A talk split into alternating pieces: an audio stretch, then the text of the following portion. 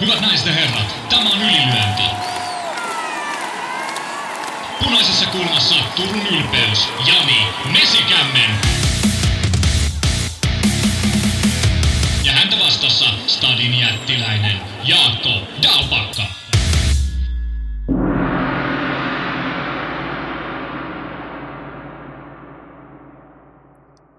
Oikein hyvää alkanutta viikkoa. Tuukka Koistisen sanoin punaisessa kulmassa oli Jani Mesikämmen, mutta punaisessa kulmassa onkin tällä viikolla ylilyöntiperheen ystävä ja nyrkkeilijäasiantuntija Jarkko Pitkänen. Tervetuloa mukaan. Kiitos Jaakko ja kiitos, että sain tulla.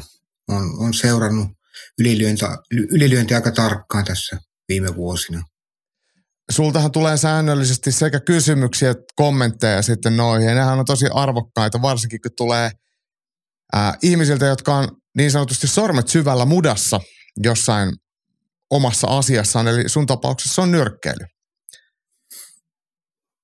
Hei, Joo, niin, Kyllähän se sosiaalinen aspekti on tärkeä, on sitten niin kuin, toimiva missä roolissa hyvänsä.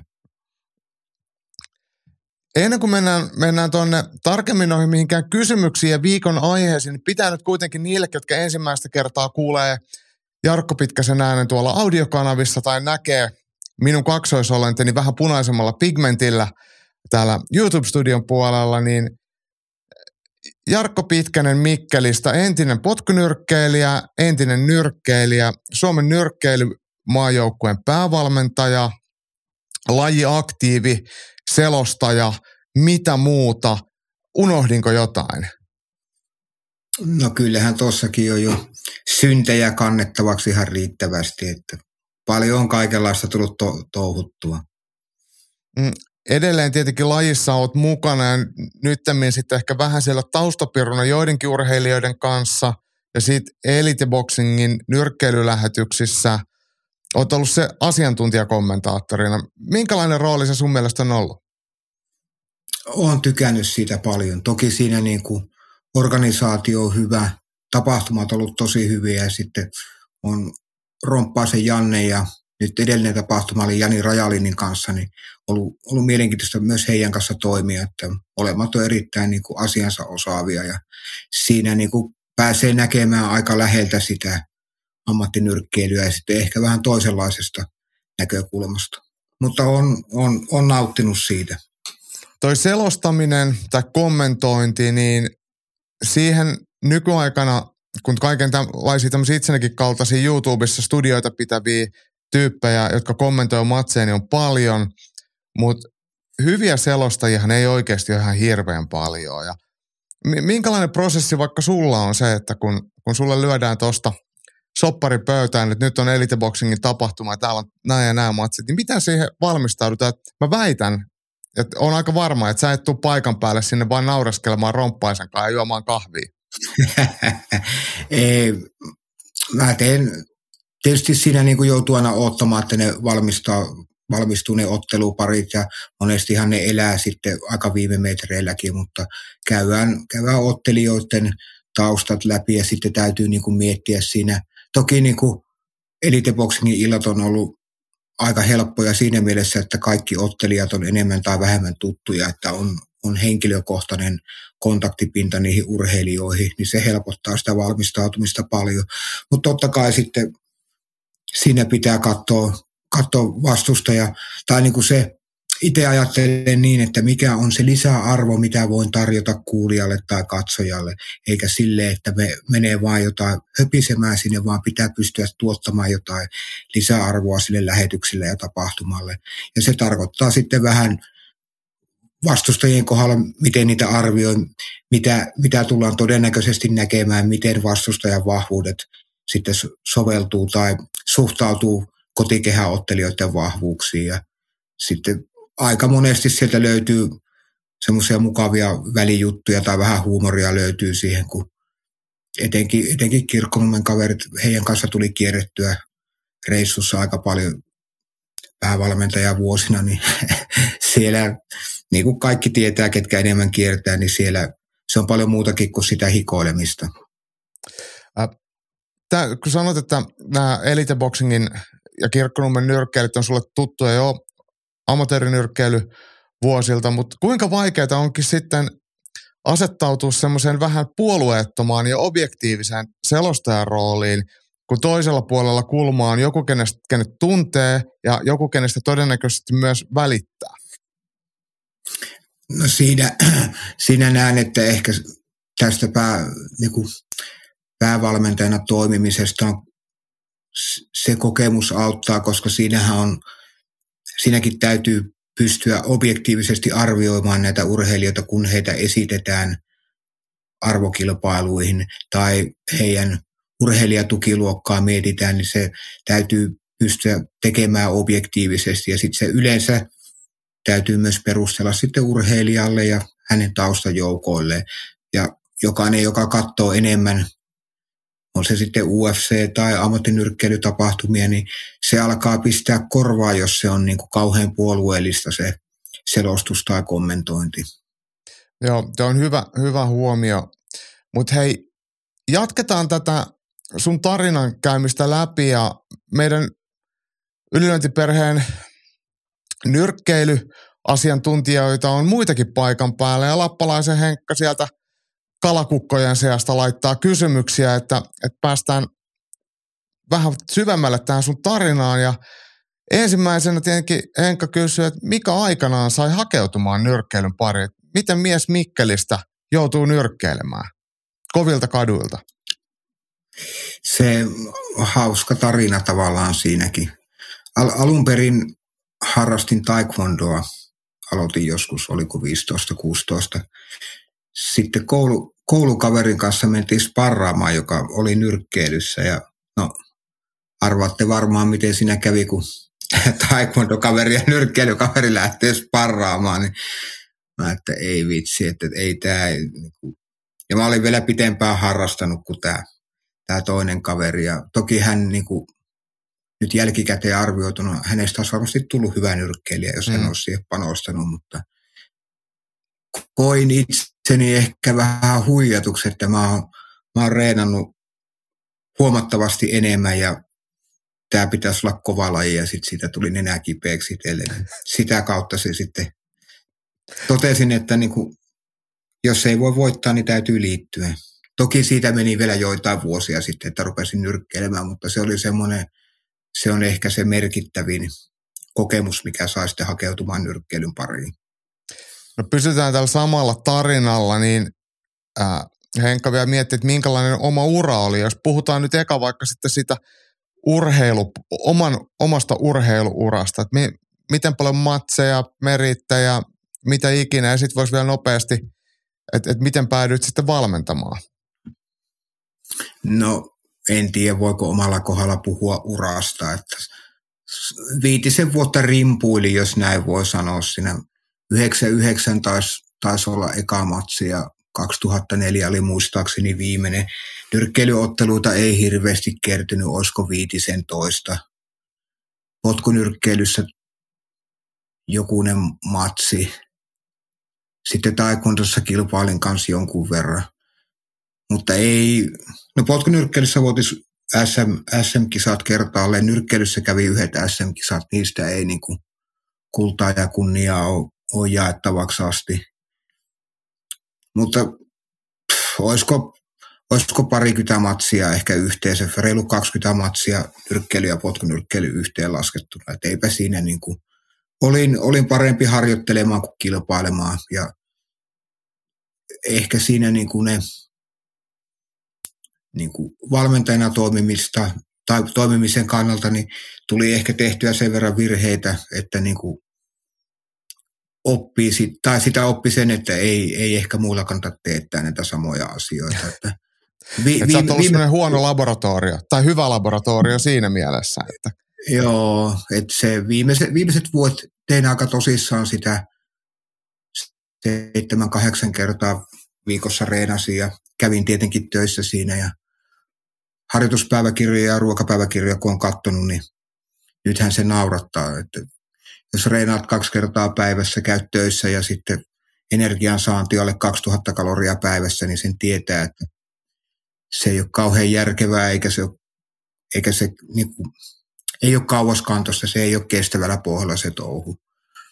Mutta voin sanoa, että niin kuin harjoitteli ihan hyvin, mutta sitten se aika raskasta, raskasta sitten, kun oli töissä ja pari kertaa päivää kotti reenata. Niin.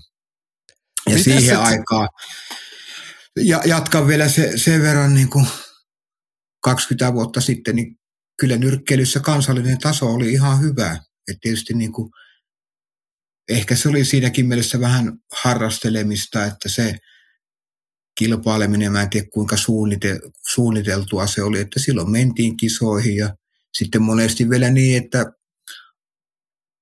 mä hyppäsin autoon ja autoon lähti ketä lähti ja sitten siellä oteltiin, että ei meillä valmentajaa ollut mukana, että siellä sitten toisiamme koutsattiin. Että totta kai välillä oli valmentaja, mutta niin oli useampi reissu, missä oltiin keskenään. Ja Miten se siirtymä ja, sitten tuonne valmentamiseen, oliko se itsestäänselvyys vai ajauduit se sinne vahingossa? Se, sekä että. että siinä mä huomasin, mä oon jo 90-luvun puolella on vetänyt reeniä taikundossa ja sitten nyrkkeilyssä vuonna 2000 oli, silloin oli semmoiset kilpailut kuin poikapäivät, mitkä oli niin kuin C- ja D-juniori-ikäisten SM-kilpailut ja olin sitten siellä viemässä meidän, meidän seuran poikia sinne kilpailuihin ja tykkäsin siitä touhusta, mutta sitten siitä menikin monta, monta vuotta ennen seuraavaa, seuraavaa vastaavaa. Ja sitten toimin siinä potkunyrkkeilyssä vähän vapaaottelun parissakin silloin, oliko 2006 ja 2007. Silloin Elias Kunnas oli täällä, oli vielä juniori-ikäinen hyvin laiha, laiha kaveri. Hänen kanssa siihen tuli muutos. Muutamatkin. Joo, siihen tuli muutos. Ja olisiko yhdet vai kahdet vapaaottelu SM-kisat oli niin kuin toisena valmentajana silloin mukana. Ja se nyt jälkikäteen mietittynä, niin ehkä se valmentaminen on niin kuin enemmän, enemmän, tai se sopii paremmin kuin se varsinainen urheilu sitten itselle, vaikka edelleen toki urheilija on 40 vuotta ollut urheiluseuratoiminnassa mukana, että se on aika luonteva, luonteva osa sitä omaa tekemistä. Tämä ei ollut Henka kysymyspatteristossa, mutta itse kysyn tätä, että, että jos, jos valmentajana katsot jotain toista valmentajaa, niin onko jotain semmoisia tiettyjä ominaisuuksia, mitä sä itse arvostat muissa valmentajissa ja olisiko jotain nimettyä valmentajaa, vaikka jota sä itse katsot ylöspäin, että, että tuolta mä voisin vaikka ottaa mallia? Ainahan sitä seuraa, niin kuin etenkin nykyään se, seuraa aina niin kuin kuinka, kuinka valmentaja ja urheilija toimii ja niin kuin, niin kuin, lähinnä se vuorovaikutus, sitten se kuinka valmentaja voi ohjata urheilijaa, on se sitten harjoitus tai kilpa, kilpaottelu, niin se, se on erittäin mielenkiintoista. Ja se, se on aika hieno katsoakin, kun on semmoinen kokenut urheilijavalmentaja pari, joka joka toimii siellä. Se, se on aika hieno, hienoksi viritettyä toimintaa, mutta valmentaja esikuvista, en mä tiedä, onko, onko semmoista, niin kuin, en, en voi nimetä ketään, että tämä on mun valmentaja esikuva, mutta on, on paljon oppinut monelta valmentajalta ja Irlannin nykyistä päävalmentajaa Saura Antia kyllä arvostan äärettömän paljon. Hän on 20 vuotta painanut siellä ja hirveätä tulosta tehnyt ja tiedän, että se ei kuitenkaan, ei ole kauhean helppoa hommaa sielläkään, vaikka tulosta on tullut. Mutta häntä, häntä on niinku seurannut ja arvostan ja hän on todella energinen ja semmoinen, niin kuin hän tekee urheilijoita varten sitä, sitä työtä. Jatketaan Henkan kysymyksillä ja tämä on itse asiassa oikeastaan kysymys, minkä mäkin olisin mielelläni kysynyt. Onko vielä jotain tehtävää pestiä jakkaraa, minkä haluaisit kokea valmentajauralla? Onko jotain sellaisia tavoitteita, ajatukset, mihin Jarkko Pitkänen valmentajana voisi vielä mennä? Ei mitään, niin kuin, ei mitään tiettyä pestiä tai titteliä, koska se on vaan, se on vaan työnimike, se titteli. Ei, niin kuin, se, niin kuin, se työ, se käytännön työ, se on mulle kaikkein niin kuin rakkaan, jos näin voi sanoa. Se, että miten, miten sen olosuhteen saa, että saisi sais tehdä, niin totta kai se yleensä edellyttää jotain toimi, toim, toimenkuvaa tai sitten titteliä, mutta ei ole mitään semmoista, että haluan tuohon hommaan tai tuohon hommaan, mutta siis semmoinen, semmoinen missä pääsisi päätoimisesti tekemään, niin totta kai se olisi, se olisi hienoa. Ää, mutta mä, se, mä, saanko täsmentää vielä? Niin, niin, tota, täsmen, täsmen. niin jos ajatellaan, että jos se titteli ei varsinaisesti, jos se, mä ymmärrän sen hyvin, mm. mutta ketä mm. sä haluaisit valmentaa? Olisiko ne vaikka junioreja, olisiko ne naisia, olisiko ne amatöörejä, olisiko ne ammattilaisia? Et, et mikä voisi olla semmoinen urheilijapuuli, minkä kanssa sä kokisit olevas kaikista vahvimmillaan, tai mihin sä haluaisit panostaa? Semmoisten urheilijoiden kanssa, ketkä on niin sen valinnan tehnyt, että he, he panostaa ja heittäytyy niin kuin siihen urheiluuraan, niin sen, sen koen niin kuin mielekkääksi osin, kun tietysti itselläkin on tapana heittäytyä aika, aika voimakkaasti siihen, siihen tehtävään, mikä kulloinkin on käsillä. Totta kai niin kuin junioreiden kanssa tehtävä on tehtävä työ on kaikkein, kaikkein tärkeintä, koska jos ei sitä juniorityötä ole, niin sitten ei, ei sillä huippuvaiheessakaan ole ketään.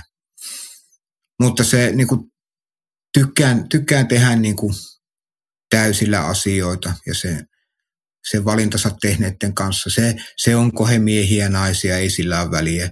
Tietysti niin kuin, kyllä ammattinyrkkeily on nyt, kun sitä lähempää seurannut ja parissa matsissa jossain roolissa toiminut, niin kyllä se,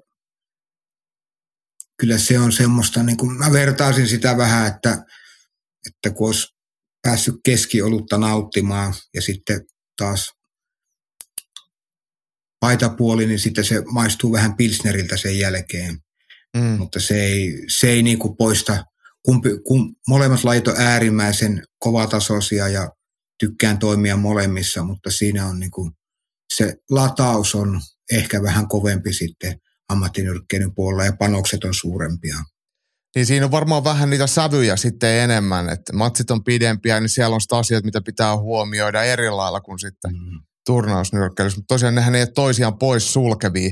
Hei, nyt tuossa tulikin jo toi amatöörinyrkkeily-termi ja täällä oikeastaan sitten Henkalla on semmoinen kysymys, minkä joku muu, ainakin minä olisin kysynyt, että mistä johtuu, että suomalaisten miesnyrkkeilijää ei ole nähty olympialaisissa aikoihin. Onko se näin, että Joni Turunen taisi olla siinä Joo, Joni Turunen, joo. Siinä oli, jos mikä isoin yksittäinen tekijä, niin se, mä sanoisin, että ikä, koska se on nyt Pariisin karsintojen osalta siinä Nikita Nysted on ehkä – pisimmälle ehtinyt miehistä ja hän on 2002 syntynyt, eli 22 täyttää tänä vuonna. Se on aika nuori, kun mm. puhutaan kansainvälisestä huippuurheilusta. Ja yleensä pitäisi käydä muutamat karsinnat. Harva pääsee, todella harva pääsee ensimmäisistä karsinnoista läpi, että tavallaan olisi kokemus siitä niin kuin Olympic Cycle, siitä yhdestä, yhdestä olympiadista olisi jo, olisi jo kokemus ennen sitä varsinaista, silloin kun sitä läpilyöntiä yritetään tehdä, niin mä näen, että se ikä on semmoinen. Ja se tarkoittaa myös silloin sitä, että niitä kovia harjoituksellisesti ja kilpailusti kovia vuosia ei välttämättä ole riittävästi. Jos oot reilu parikymppinen, niin ei niitä, niitä ei voi olla kovin montaa niitä harjoituksellisesti ja kilpailullisesti kovia vuosia, mitkä tekee sen rutiinin, että ei, ei jäädy kovassakaan paikassa. Ja jos katsotaan 2000-lukua tai se Sydneyn jälkeen, niin ei siellä, ei kukaan, no ainut joka on päässyt on Mira Potkonen, mutta Mirallakin se oli toiset olympiakarsinat, missä sitten mentiin läpi, ei vielä ensimmäiset. Mm. Ja Mira oli jo sitten, oli jo, voisi sanoa, oli aikuinen, aikuinen urheilija ja se, se, että on ikä on 25, 30, 35, niin tarkoittaa myös kypsyyttä ihmisenä ja kypsyyttä urheilijana. Se, Tää... että miksi, jos jatkan sen verran, että miksi, miksi sitten nämä miesnyrkkeilijät lopettaa nuorina, niin se, on, se näkymä on semmoinen, harva, harva uskaltaa heittäytyä siihen mm. täysillä. Että se on taloudellisestikin haastava yhtälö. Moneen asiaan tässä, itse asiassa olisikohan se ollut, kun me Mäntykiven Aleksin kanssa viime viikolla puitiin, että kun ei ole semmoista polkua, minkä joku toinen on jo tallannut, mitä seurata. Että seuraanpa nyt tämän ja tämän nyrkkeilijän polkua johonkin, niin mä päädyn samaan paikkaan. Että kaikki, sitä läpimurtoa vaikka olympiatasolla miehissä ei ole ollut, niin, niin kukaan ei tiedä oikein, miten se tehdäänkään. Tai niin kuin, millä askelilla sinne mennään. Mutta hei, olympiakehistä puhutaan edelleen Pariisissa. Tulevana kesänä on sitten olympialaiset ja Henkka kysyy, että kenellä keillä on sun mielestä realistisin, todennäköisin suomalaisnyrkkeilystä mahdollisuus päästä mukaan turnaukseen. Nikita Nystedin Henkkakin tuohon on heittänyt ja Vilma Viitasen. Vilmaahan sä valmensit juniorivuosina. Joo, joo Vilma, Vilma ja on Nikitakin on tuttu, tuttu kaveri. Realistisin sauma on, se on Vilma Viitanen, Pihla Kaivo ja sitten Nikitalla saattaa, saattaa olla vielä ehkä vähän niin kuin opettelemista. Toki niin kuin kaikki on mahdollista. Samoin sitten tämä Ismail Umar on, on erittäin mielenkiintoinen kaveri, mutta kansainvälistä kokemusta on vielä vähän vähänlaisesti, sanotaan mm. näin. Mutta kyllä mä uskon, että niin kuin naiset eillä mennään, mennään nämäkin olympialaiset, kenellä se paras mahdollisuus on. Et siinä ensimmäisissä, ensimmäinen maailman karsinta, mikä on nyt maaliskuussa, niin siinähän on semmoinen Pihlan sarjassa, eli alle 50 kiloa, niin siellä on neljä paikkaa jaossa. Viitasen sarjassa ei joku kaksi paikkaa jaossa, niin se Eli pitää päästä finaaliin. Pitää päästä finaaliin ja sitten siellä on, siellä on viidessä seiskassa, mikä on viitasen sarja, niin siellä on hyviä nyrkkeilijöitä, kellä ei ole vielä paikkaa. Joo.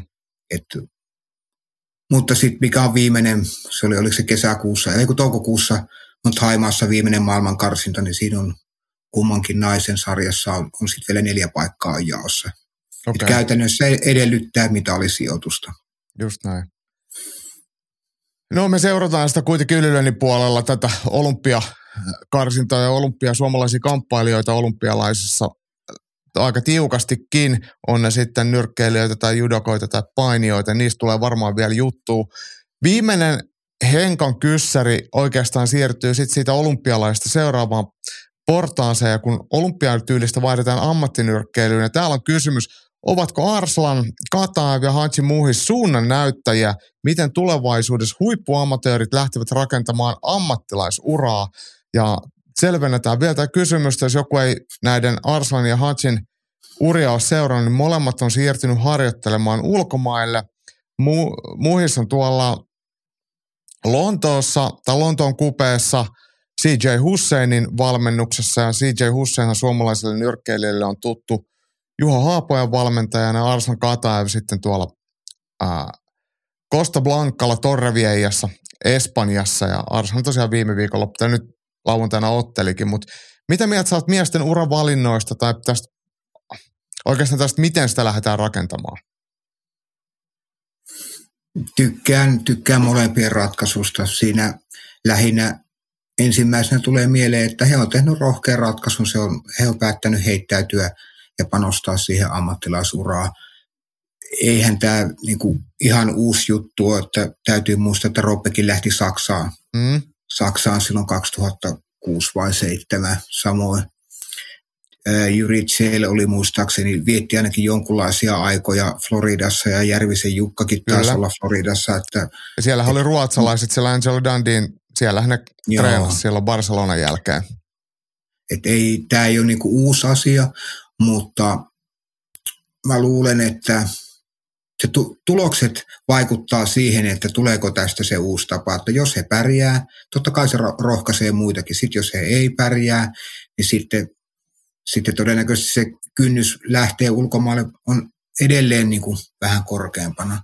Mutta jos katsotaan meidän länsinaapuria ruotsalaisia, niin ne, ketkä siellä on pisimmälle päässyt, niin lähinnä, jos ajatellaan Padutsäkkiä, niin kyllä he on muuttanut tuonne ulkomaille tai jenkkeihin. Että Ruotsissahan Paducek taitaa olla vieläkin, onko VPC-liiton maailmanmestarina, sitten siellä on mm. Anthony Jigit oli, on otellut Jenkeissä paljon. Ja sitten tämä Robin Safar Tukholmasta. Suomalaisetkin on otellut hänen kanssaan ja voittanutkin häntä, mutta hän asuu Otto nykyään. Jenkeissä. Otto Walliin. Mm. Tässähän, niin kuin tässä sen näkee, että kyllä se todennäköisyys breikata on parempi, jos lähtee tuonne isoihin maihin. Ja noissa paikoissa, missä nyt Arsenal ja Muhiskin ottelee, niin siellä tapahtumia järjestetään jatkuvasti. Tämmöisiä pikkusia salikisatyylisiä Mm. ammattinyrkkeilytapahtumia, että sä pääset ottelemaan. Et Suomessa ammattinyrkkeily on loppujen lopuksi, mitä se nyt oli vuosikatsauksessa, Henkka oli laskenut, että suomalaiset ammattinyrkkeilijät on nyr- nyrkkeily ainakin puolet vähemmän kuin vapaa-ottelijat, niin kuin ammattilaistasolla. Mm. Niin sit, se vaan kertoo, että työmahdollisuuksia ei niin paljon, niin sitten taas se kokemuksen kerryttäminenkin on, on vaikeampaa. Että jo ihan tolla, tolla mittarilla, niin se, että sä oot jossain, missä tapahtuu, niin se on helpompaa. Niin, ja se, se missä tapahtuu, niin siellä on yleensä paikalla ihmiset, ketkä saa tapahtumaan. niin se on, Ai jaa! tota, Mutta siis tämä samahan pätee siis vapaa-otteluun, ja jos ajatellaan painiikin, jos ajatellaan, että kuinka paljon vaikka Petra Olli aikoinaan leireili ympäri maailmaa, mm. oli Mm. siellä, missä ne muutkin paini. Eikä pelkästään sitten kuortaneella. Et, et kyllä si- tämä Mira Potkonen ja Ellu, kyllähän mm. Mm. nekin kävi mm, olympia-aikoina sitten. Et, et, ky- mun mielestä niin. se on tärkeä pointti ja mun mielestä sitä pitäisi niinku aika, tai siihen pitäisi pyrkiä.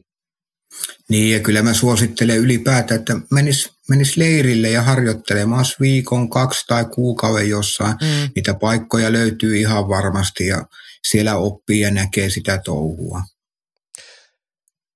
Nyt kun me tiedetään Jarkosta jo selkeästi enemmän Henkan kysymyspatteriston avulla, niin jatketaan nyrkkeilymaailman perkaamista ja asia, mille me ollaan monesti naureskeltu ja, ja, ja tai mitä ollaan pohdittu, niin on kansainvälinen amatöörinyrkkeilyliitto ennen AIBA, sitten A jäi pois, siitä tuli IBA, ja nyt sitten Venäjän hyökkäyssodan seurauksena tämä venäläisten miehittämä IBA-liitto, niin ei ole ollutkaan enää suosittu, ja sitten äh, läntiset demokraat, demokratiat on perustanut uuden ää, kattojärjestön kuin World Boxing, johon Suomikin liittyi, niin kertaa vähän, että mitä täällä oikeasti on tapahtunut. Toi mun, mä vedin nyt ihan ranskalaisilla viivoilla, mutta sä tiedät näistä vähän enemmän, niin avaa vähän tätä kuviota.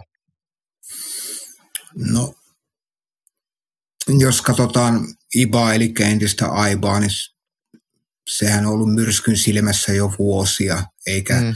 nyt, nyt puhutaan paljon tästä, että niin kuin Venäjän hyökkäyssota on, tai kuinka, kuinka he lähestyy sitä, samoin ää, Iban, Iban johtaja Umar Kremlev hän on läheisissä suhteissa Putinin kanssa, ja, mutta se täytyy muistaa, että niitä epäkohtia ollut siellä jo aikaisemmin ed- edeltävien, edeltävien johtajien aikaa ja se on, toki se on niin kuin se tilanne on kärjistynyt sen ton sodan myötä, että siellä on kilpailussa on, riippuu ketkä siellä on, on niitä naruja vedellyt, niin välillä, että ukrainalaiset ei saa käyttää maatunnuksia tai heidän kansallislaulua ei saa soittaa. Sitten venäläiset on suljettu pois kilpailusta ja sitten se kädenvääntö on ulottunut myös kansainväliseen olympiakomiteaan, jonka sitten nyt tehdään, kansainvälinen olympiakomitea on hyllyttänyt on IBAN, että IBA ei, ei vastaa olympianyrkkeilyn tai siis Pariisin olympialaisissa käytävän nyrkkeilyn järjestämisestä eikä myöskään olympiakarsinnoista. Joo. Ja se samahan nähtiin jo Tokio olympialaisten aikaa, että tämä ei valitettavasti ole ihan uusi, uusi ongelma. Ja sitten Mitäs länsi, tää länsi, World Boxing? Ketä siinä oikeasti on taustalla ja näyttääkö se sille, että siinä voisi olla ainakin hetkellisesti järkeä? On, siis millä aikavälillä se tapahtuu. Siinä on, Englanti on isossa roolissa, Jenkit, Saksa, isot niin kuin Länsi-Euroopan valtiot, siellä on, siellä on samoja toimijoita, ketkä on ollut aikaisemmin ollut IBassa, mutta heitä on sitten ehkä vähän syrjäytetty sieltä tai ovat jääneet pois. Mutta se on, IBA on pystynyt hyvin tekemään omaa kampanjaa kehittyvissä maissa, Aasiassa, Afrikassa. Samoin IBA tukee, tukee tai on, on tukenut Afrikan maita ja Aasian maita, niin totta kai he sitten tukee IBAa, koska siitä tulee ihan konkreettista tukea. Niin, eli, eli siis näitä Gazpromin rahoja on sitten käytetty valelemaan sitten gaanalaista nyrkkeily, nyrkkeilyeliittiä tyyliin. Ja sillä ostetaan ääniä. Että tämä on siis se, mitä Juuri sä näin. sanoit. Joo. Juuri näin. Joo. Äh, ammattinyrkkeily, tai anteeksi, nyrkkeily ylipäätään, niin on, on jotenkin ehkä likasimmasta päästä lajeja, että se on ihmiskaupan muoto, ja jotenkin kun se kilpailukin on niin brutaalia, niin sitten jotenkin nämä, nämä taustatkin on tosi brutaaleja, mutta kyllähän tämä samaa tietenkin nähdään jalkapallossa ja joka paikassa muuallakin, mutta jotenkin nyrkkeilyyn tämä niin kuin, tuntuu melkein jopa itsestäänselvyydelle, että, että miksi täällä ei olisi sitä, kun tämä lajikin on niin, niin hurjaa. Että. niin, kyllä niin kuin, nykytilannehan on urheilijoiden kannalta äärimmäisen ikävä, että nyt tietysti Suomi, Suomi kärsii myös sitä paljon. Suomi on eronnut IBAsta ja on World Boxingin jäsen – siinä on kääntöpuolena on se, että Suomi ei voi osallistua niin kuin IBAN tai sitten IBAN alla toimivan Euroopan liiton kalenteriturnauksiin, niin se sitten rajaa sitä kilpailumahdollisuuksia hyvin paljon. Ja jos katsotaan Euroopan liiton kalenteria, kilpailukalenteria, nyrkkeilyssä puhutaan kalenteriturnauksista, mitkä on niin kuin, mihin maajoukkueet osallistuu, niin käytännössä 90-95 prosenttia niistä kilpailuista on entisen Neuvostoliiton alueella tai sitten entisen Jugoslavia alueella. Et Länsi-Euroopassa niitä ei oikeastaan ole niitä kilpailuita. Miten sitten tämmöinen käytäntö, eli, eli kun olympialaiset, te puhuttiin tuossa aiemmin niistä olympiakarsintaturnauksista, niin ketä ne järjestää ne karsintaturnaukset, ketä järjestää sen olympianyrkkeilyn ja mistä sinne tulee tuomarit? kansainvälinen olympiakomitea, jo, jo Tokiossa oli, oli niin kuin Boxing Task Force nimellä semmoinen ryhmä tai elin, mikä järjestää sekä karsintaturnaukset että sen itse nyrkkeilyn siellä olympialaisissa. Ja tämä, miten, miten ne tuomarit sinne valitaan, sitä en itse asiassa tiedä, kuka sen valinnan tekee, mutta käytännössähän ne on, valtaosahan niistä on IBAN tuomareita, koska IBA on ollut ja AIPA on ollut vuosikymmenet se ainut KV-organisaatio ja he on kouluttanut kaikki kansainväliset tuomarit ja toimijat. Niin nyt tällä hetkellä osa entisistä IPAN tuomareista toimii Wordboxingin alla ja miten näitä tuomareita sitten valitaan, niin se aika näyttää, mutta se, jos samoissa kilpailuissa on kahden kansainvälisen liiton tuomareita, niin kyllä siinä niin kuin herää kysymys, että kykeneekö kaikki toimimaan objektiivisesti. Mm, ja kyllä. nyt jos katsotaan vähän taaksepäin, niin syyskuussa oli Aasian kisat, jotka siis toimi, toimi yhtenä olympiakarsintaturnauksena Aasian osalta, niin kyllä siellä aika paljon tuli kritiikkiä tuomaritoiminnasta ja siellä kisat järjestettiin Kiinassa, niin Kiina pärjäsi niissä kisoissa todella hyvin, ehkä paremmin kuin mikä Kiinan oma asema nyrkkeilyssä on. Mm. Mutta Ibassahan tuomaritoiminta on he, aikoin, tai siis jo, eikö Rion kaikki tuomarit hyllytettiin ja korruptioepäilyjä ja, ja, ja tämmöistä lahjontaa on ollut vaikka ja kuinka, niin sitten Iban tuomareiden tuominen wellboxingiin, niin sieltä voi tulla, tulla myös niitä ei-toivottuja toimintamallejakin mukana. Joo, kyllä tämä on, niin kuin, on, on surullista seurattavaa. Tietysti se, että pystyttäisiin objektiivisesti toimimaan, niin se olisi, se olisi ennen kaikkea urheilijoiden etu, mutta myös sitten niin koko lajin etu. Että se, niin kuin Riosta lähtien tämä keskustelu on ollut enemmän pinnalla ja sitten siellä nämä, ketkä hyllytettiin Riossa, niin siellä siinä kyllä hyllytettiin ihan syyttömiä tai viattomiakin tuomareita. Että siinä Siinä haluttiin reagoida voimakkaasti ja korjaantuko ne ongelmat sen myötä? Eipä ne tainnut korjaantua. No. Mutta suomalaiset, tai Suomenkin nyrkkeilyliitto on tässä sitten joutunut vähän, ei nyt ehkä myrskyn silmään, mutta elämään tässä muutoksessa ja, mietittiin sitä, että on, onko jäädäänkö IBA vai, vai erotaanko ja mennään wellboxingiin ja tuossa Suomen nyrkkeilyliitto, oliko se nyt viime kesänä, niin hallitus, tuore hallitus eros, kun ei pystytty oikein toimimaan. Se tuli aika yllätyksenä. Mikä koukero siellä oli menossa ja mikä tilanne on nyt? Joo, siellä nyrkkeilyliiton hallitus pyysi, pyysi eroa. Siinä osaltaan varmasti vaikutti vaikutti kansainvälisten liittojen sotkut, mutta siellä mitä, mitä he ulostuloja teki, niin siellä niin kuin ilmeisesti liiton toimihenkilöiden työrauha oli ajoittain kyseenalainen ja ehkä siellä semmoinen kuva sitä piirtyi, että niin kuin hallituksen jäsenistä osa ehkä niin kuin alkoi puuttua siihen toimihenkilöiden operatiiviseen työhön. Että siinähän väistynyt varapuheenjohtaja tuli sitä julkisuuteen, oliko Helsingin Sanomissa oli juttua siitä. Joo. Mutta toivottavasti tilanne on rauhoittunut ja vaan se aina ikävä, jos, jos hallitus pyytää eroa, niin kyllähän se kertoo, että sillä haasteita on taustalla.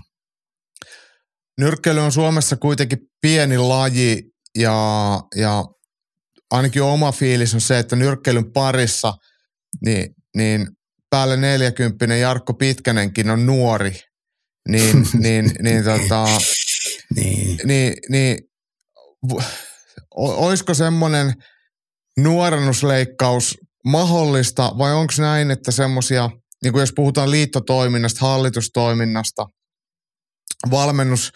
valmennuskuvioista, että, että sinne saataisiin aktiiviset, aktivoitua mukaan vähän freesimpää jengiä, jotka osaa esimerkiksi käyttää vaikka faksia tai, tai, tai jotain muuta, et, et, et, et, ois, vai onko mä ihan, ihan harhane?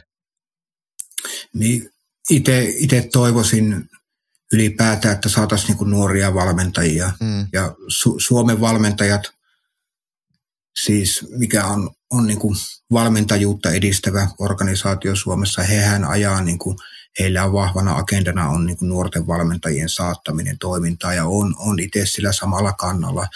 Ehkä, ehkä hallitustyöskentelyssäkin siinä olisi hyvä olla nuoria mukana, minkä verran, sitä en osaa sanoa, mm. mutta tavallaan että siellä säilyisi semmoinen niin kuin kontaktipinta siihen nuorten maailmaan, koska nyrkkeilyharrastajista iso osa on junioreita ja kilpanyrkkeilijöistä suurin osa on junioreita. Toki sitten kuntonyrkkeilyssä puhutaan niin kuin aikuisharrastajista, mutta se on, se on vähän toisen tyyppistä. Kuntonyrkkeilijät ei välttämättä niin paljon osallistu sitten siihen järjestötyöhön. Jos, jos sun saisit muutaman tai yhdenkin asian jo, jo tota, sanoa, että mitä toivoisit suomalaisessa nyrkkeilyssä kehittyvän tai muutosta tai trendiä, niin, niin saat sanoa useammankin. Mitä sä toivoisit? No kyllä ensimmäinen on keskustelukulttuuri. Ja se, tiedän, se, se naurattaa sua, mutta, ja kyllä se muakin naurattaa, mutta jos ei pystytä keskustelemaan asioista, niin miten me pystytään korjaamaan asioita. Joo. Ja se niin kuin on, on ilolla, ilolla seurannut, että sinne nykyinen valmennuspäällikkö Ervin Kade on lähtenyt niin kuin kehittämään valmentajien välistä keskustelukulttuuria, mikä on, mikä on tosi tärkeä siinä mielessä, että monesti ne ristiriidat lähtee sieltä niin kuin valmentajien poikkeavista näkemyksistä tai mm-hmm. sitten niistä joukkueen valinnoista, niin se, se on tosi tärkeä. Ja sitten nykyinen hallituksen puheenjohtaja Kirsi Korpaus on hyvä keskustelija. Hänellä on taustaa järjestötyöstä jo aikaisemmin. Hän to, on toiminut 4H-liitossa työskennellyt, niin se niin kuin keskustelukulttuurin kehittäminen. Mä uskon, että tämä on muissakin kamppailulajeissa ihan semmoinen, mihin kannattaa panostaa. Nyt jos katsotaan viime viikkojen ylilyöntilähetyksiä, siellähän on, on käyty tätä Emilia Kanerva ja Judoliiton välistä keissiä läpi, niin uskon, että siinäkin niin kuin, onko sitten niin kuin viestintä tai se keskusteluyhteys vähän pätkinyt jossain välissä ja sitten se tuottaa vähän poikkeavia näkemyksiä tilanteesta. Niin ja lopputulos ainakin tässä, tässä Judoliiton ja Emilian tilanteessa mun mielestä tosi kiusallinen sille, että, että, että jos ura mm. päättyy johonkin tällaiseen, jos nämä olisi voitu vielä välttää sillä, että kommunikaatio olisi parempi, kysehän ei ole silloin valmennusosaamisesta tai urhe, urheilijan motivaatiosta, vaan siitä, että miten me viestitään se meidän keskenäinen ää, tota, kuvio. Pahoittelut seilaamisesta.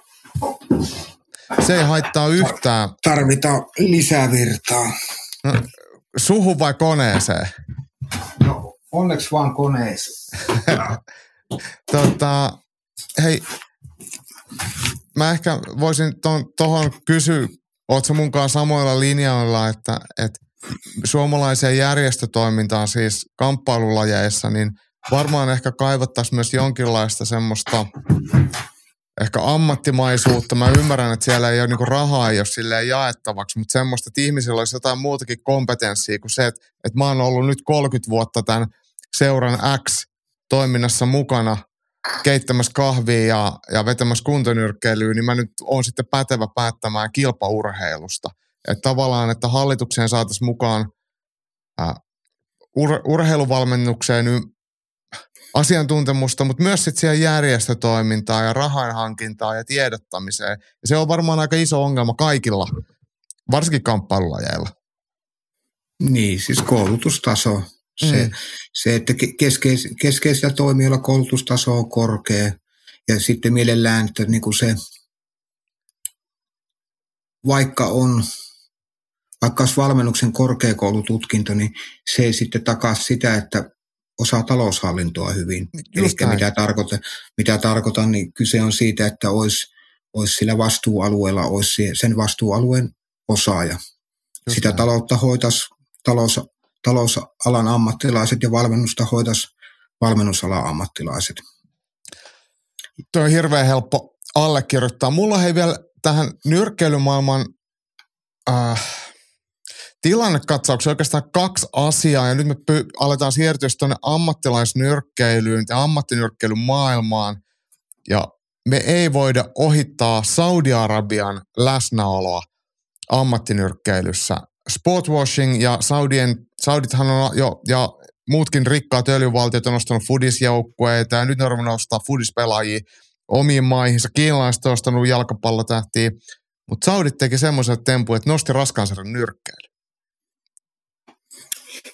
Joo, ja vähän muitakin painoluokkia, että mm. nyt ite, itellä särähti korvaan tässä viikko kaksi sitten. Nyt on puhuttu tästä Dimitri Vivoli ja Artur Beterbievin välisestä ottelusta ja sitten tämä hänen korkeutensa, mikä erittäin vaikeasti lausuttava nimi. Tässä just, just sama, sama kaveri, niin hän, hän sanoi, että hän haluaa, että sen voit, sen otteluparin voittaja kohtaa sitten Jay Opetajan. Ja niin kuin, Jay Opetajahan on Cruiserin kaveri, ei hän ole raskaan keskisarjan nyrkkeilijä. Ja sitten mekin voidaan sanoa, että me halutaan, että tämä kohtaa tuo, mutta sillä ei ole hirveästi väliä, että mitä me sanotaan ja halutaan, mutta sitten hänen korkeutensa, kun hän sanoo, että hän haluaa jotain, niin sillä on vähän erilainen painoarvo ja sitten sillä niin kuin taloudellisella paineella sillä takana, niin aletaan olla hyvin vaarallisilla vesillä, että niin kuin yksittäinen henkilö alkaa, alkaa ohjaamaan niin voimakkaasti, että hän haluaa, että tämän ottelupari voittaja menee ylempään sarjaan ja kohtaa tämän. Niin mm. ei, siinä alkaa jo se niin kuin urheilijan itsenäisyys siinä urheiluuralla olla kyseenalainen. Toki siinä sitten, jos ymmärrän niin kuin urheilijankin näkökulmaa, että jos mi, puhutaan miljoonapalkkioista, niin kyllähän se houkutus on suuri. Ammattinyrkkeily on kärsinyt oikeastaan niin pitkään kuin sinä ja minä ollaan sitä seurattu siitä. 90-luvulla, kun VBO-liitto muuttui sitten ihan valtaliitoksi, niin, niin valtaliittoja, vyöjakajia on ollut neljä, plus sitten kaikki noin hiluvitkuttimien jakajat sen mm. päälle, niin – nyrkkeilyssä ei ole järjestetty sellaisia otteluita, missä parhaat kohtaa toisiaan. Ennen kun nyt, kun Saudit sanoi, että me, me muuten päätetään, ketä vastaa ketäkin ottelee, ja parhaat ottelee parhaita vastaan. Ja nyt sä sanot, että, mm. että, että se onkin sitten väärin, että Arthur Beterbiev voisi vaikka kohdata Chai Opatajaa, niin mun mielestä on, mä en ehkä allekirjoita sitä, koska toihan on se, mitä nyrkkeily nimenomaan kaipaa että parhaat kohtaa parhaan ja, ja mm. eikä niin päin, että promoottorit miettii, että no mistä me saadaan eniten rahaa ja noin ton kanssa mä en ainakaan tee mitään, koska sen mm. nimi on Oscar de la Hoya ja en mä muuta Bob Arminkaan tee mitään, koska se on liian vanha ja mitä ikinä meillä oli vanhoja riitoja. Mm. Mm. Niin nyt toi, jos, jos jotain Saudit on tehnyt omilla rahoillaan hyvää jonkun urheilulajin eteen, niin tämä on just se tilanne. On siis ton, ton allekirjoitan täysin, että niin kuin, kyllä parhaiten pitää kohdata parhaat ja Saudit ohjaa siihen suuntaan sillä rahalla aika voimakkaasti, mutta se, että ale, aletaan niin kuin toivoa, pyytää, vaatia sitä, että ruvetaan vaihtelemaan painoluokkia tai kohtaamaan ylemmän sarjan ottelija, niin sitä, sitä en, niin kuin, en näe suotusena kehityksenä, mutta isossa kuvassa se, että parhaat kohtaa parhaat, niin totta kai se on hyvä. Ja sitten nythän on, oliko Eddie Hearn ja Frank Warren oli nyt samassa pöydässä niin kuin kykenevät yhteistyöhön ja mä en tiedä kuinka paljon sitä yhteistyötä sitten avittaa se Saudi-raha siinä taustalla, mutta onhan, onhan siinä hyvääkin. Ei se, ei voi niin mustavalkoisesti katsoa sitä, sitä asiaa. Se, että miten, mitkä on Saudi-Arabian ihmisoikeudet tai nyrkkelystadioneita siellä ei ole rakennettu, mutta siellä, siellä päin kun rakennetaan isoja stadioneita, niin siellä ei välttämättä hirveästi kysellä, että huvittaako tänään mennä töihin. Että. Joo, näinhän se on. Ja ei, kyllähän siis vakava asiahan on, on ihmisoikeudet ja tämmöinen moderni orjuus. Ei, ei, niille, ei niille tule nauraa siinä mielessä, mutta aika vähän ketään haittaa, että sinne myydään iPhoneja tai Nokia myy sinne mm. tietoverkkoja. Et, et, et urheilijat ei saa tehdä rahaa, mutta sitten tarpeeksi isot yritykset mm. voi tehdä rahaa. Ja kyllähän me tankataan autoihin bensaa. Mm. Niin, et, et, niin. Et, et, silleen niin kuin, et mä en tiedä sitten, että muuttaako se sitä tilannetta mihinkään, jos sitä siellä ei vaikka nyrkkeiltäisi. Että sehän ei ehkä se poliittisesti merkitse heille mitään. Et, et mm. Jos Tyson Fury sanoo, että mä en muuten tuu sinne, niin sitten älä tuu joku muu tulee. Niin. Joo, kyllä se, no se mistä roolista me katsotaan niin kuin mm. nyrkke, nyrkkeilyn kuluttajina tai niin kuin faneina, sehän palvelee hyvin. Kyllä. Ja sitten niin kuin, sit jos katsoo isompaa kuvaa, niin ehkä siinä kysymysmerkkejä herää. Mutta sitten jos ajattelen, että mitä minä voin tehdä asian eteen, onko se sitten muuta kuin, että en suostu katsomaan niitä lähetyksiä, että niin. kuka siinä sitten voittaa. Että. Jep. Ja Mutta ky- mielenkiintoinen ilmiö. Niin, ja nythän vapauttelu on siinä vahvasti mukana, ja tästä tulee oikeastaan sitten jo, jo tota Saudi-raha kysymys. Hannes Gratchev tuolta Turun suunnalta kysyy, mä tiedän, että, että, että Fedor Emelianenko on sullekin tuttu vapaaottelija, mm. Fedor ja Tysonin matsia, niin on huhuttu Saudi-Arabian kesällä – ja Hannes ei laita vastaan kaksi raskaan sarjan gouttia. Ja veikkaa, että Tyson tyrmää kuitenkin nopeasti. Niin, niin tota, onko tämä nyt se, mihin Saudien kannattaa sitä rahaa upottaa? No, en mä tiedä, kun se tietysti niin kuin Fedor ja Tyson on molemmat semmoisia, niin no jos heidän talo, taloudellinen tilanne on se, että niin kuin he tarvii merkittävästi lisää rahaa, niin eihän siinä he on aikuisia ihmisiä, oma alansa ammattilaisia, niin eihän niin kuin, jokainen tehkööt omalla kropallaan mitä haluaa, mutta en, itse en kyllä toivo heidän kohtaavan. Että. Mä oon ihan samoilla linjoilla ja mä hyväksyn se, että, että heitä käytetään markkinointiin ja he on mukana jossain, mutta ei mun mielestä eläkeläisten tarvii lyödä toisiaan päähän. Se on kuitenkin aika vaarallista. Ja heistä voisi saada aika paljon huomioarvoa ilmankin sitä, että, että lyövät toisiaan. Jarno Arajärvikin täällä toteaa, että, että Fedor on kaikkien aikojen suosikki, mutta ei hänellä olisi missään vaiheessa ollut mitään asiaa nyrkkeilemään. Toivottavasti ei tapahdu. Ja Hanneskin siinä toteaa, että, että, että leuka on ollut lasia. Niin, Mutta mut tuntuu, että Saudi-Arabia tekee mitä tahtoo. Ja tämä Saudi tekee mitä tahtoo, niin tämä nyt tuli siihen, mitä sä sanoit siitä Beterbien Bivol voittajan mm. kohtaamista opateja, että et, mm. et he murtaa myös ni, niitä rajoja, mitä ei mun mielestä tarvitsisi murtaa. Mm.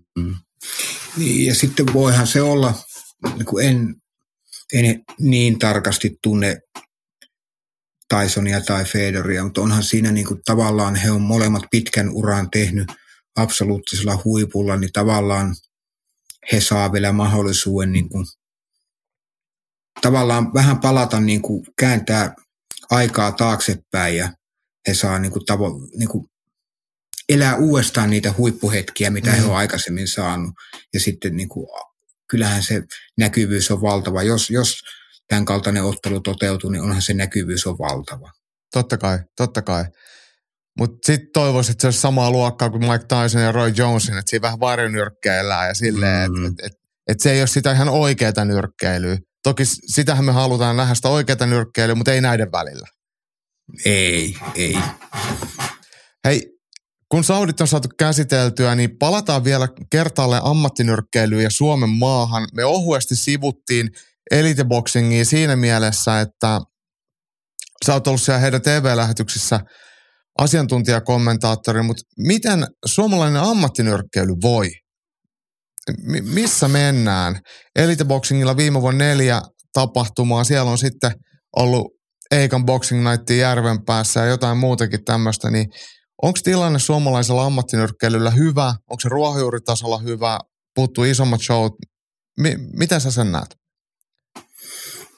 Mun mielestä kehityskäyrä osoittaa ylöspäin. Et jos, jos viime vuotta katsotaan siinä Elite Boxing järjesti neljä iltaa ja se oli se syksyilta kirkkonukana, se oli kymmenen ottelua, mikä, mikä on paljon. Sitten onko tämä Boxing Team Finland vai tai millä nimellä sitä kutsutaan, joka on näitä järjestää Eikan Boxing Nightia. Heillä oli useampi ilta siellä Samuli Kärkkäinen oli tässä, oliko se VBO-liiton Intercontinental vai Continental titteli, otteli siitä. Sitten Pekka Mäki järjesti, järjesti myös iltoja, että tämmöisiä niin kuin, niin kuin merkittäviä tapahtumia on useampia, puhutaan lähemmäs kymmentä vuodessa, niin se on aika hyvä. Siinä mm. tilanne on hyvä. Toki se, että se seuraava steppi voidaan ottaa, niin se edellyttää, että sitten joku nyrkkeilijä breikkaa vähän, vähän kansainvälisellä tasolla. Puhutaan, onko se EU-titteliottelu, EM-titteliottelu, ja se tapahtuuko sitä tämän vuoden aikana. Ei, eh, ei ehkä vielä tämän vuoden aikana, mutta niin kuin ensi vuonna. Ja katsotaan, miten, miten Hachimuhiksen ja sitten Katajevin urat, urat etenee tuolla Englannissa ja Espanjassa. Puhutaan niistä kundeista kohta. Miten sä ajattelit, että ajattelisit sitten, tuossa puhuttiin vähän niin kuin tapahtuman järjestämisestä ja sitten ammattinyrkkeilystä yleisesti, niin jos ajateltaisiin suomalaisia nyrkkeilijöitä, niin milloin sä toivoisit nyrkkeilijöiden siirtyvän ammattilaiseksi? Ja olisiko siinä jotain semmoista, että semmoisia tyyppejä, ketä sä näkisit, että tämän kyllä kannattaisi ehkä siihen suuntaan lähteä?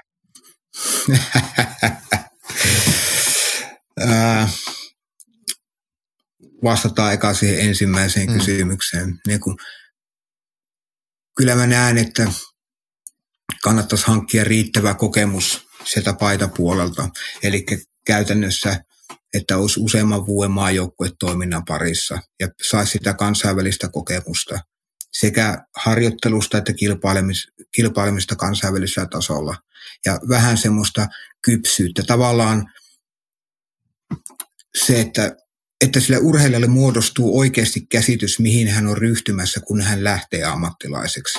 Koska jos, jos lähtee kauhean nuorella iällä, niin se ei välttämättä se käsitys siitä ammattilaisuudesta ei ole kauhean realistinen. Ja sitten se niin kuin sen kansa, kansainvälisen kokemuksen ja kokemuksen hankkiminen, se on ehkä kalliimpaa ja hankalampaa sitten siinä ammattilaispuolella. Se edellyttää jo tiettyä tasoa, että ne ovet aukeaa ulkomailla. Se, että mikä se oikea, oikea tai sopiva ikä on, en, en osaa sanoa, että onko se 22, 23, 24, mutta en kyllä alle 20 näe vielä mm. sitä kauhean järkevänä ratkaisuna. Ää, Mitkä voisi olla niitä suomalaisen ammattinyrkkeilyn tulevaisuuden nimiä? Nyt kun me on aikaisemmin puhuttu tästä olympiakarsinnoista, niin haluan sillä tavalla niin kuin rauhoittaa keskustelun olympiakarsintojen osalta. En, en halua lähteä nostamaan sieltä, vaikka, vaikka en niin kuin ole toiminnassa, toiminnassa mukana, niin annetaan niin kuin hoitaa nämä olympiakarsinat eka alta pois ennen kuin lähdetään nostamaan sieltä nimiä, koska se on, tiedän, että niin kuin ylilyöntipodcast on kuitenkin aika kuunneltu ja seurattu, niin annetaan työrauha niille, ketkä pyrkii kohti olympialaisia. Suomalaisen ammattinyrkkeilyn ja olympiatyylin nyrkkeilyn lähentyminen on ollut itselleni erittäin positiivinen signaali ja vuoden 2023 SM-kilpailujen yhteydessä nyrkkeiltiin ammattinyrkkeilymatseja. Tämä taitaa eka kerta olla liiton satavuotisessa mm. historiassa, että näin tehtiin. Niin mikä tähän on, on tai miten tähän on päädytty? Varmasti siellä on, on sekä ammattinyrkkeilyliiton että Suomen nyrkkeilyliiton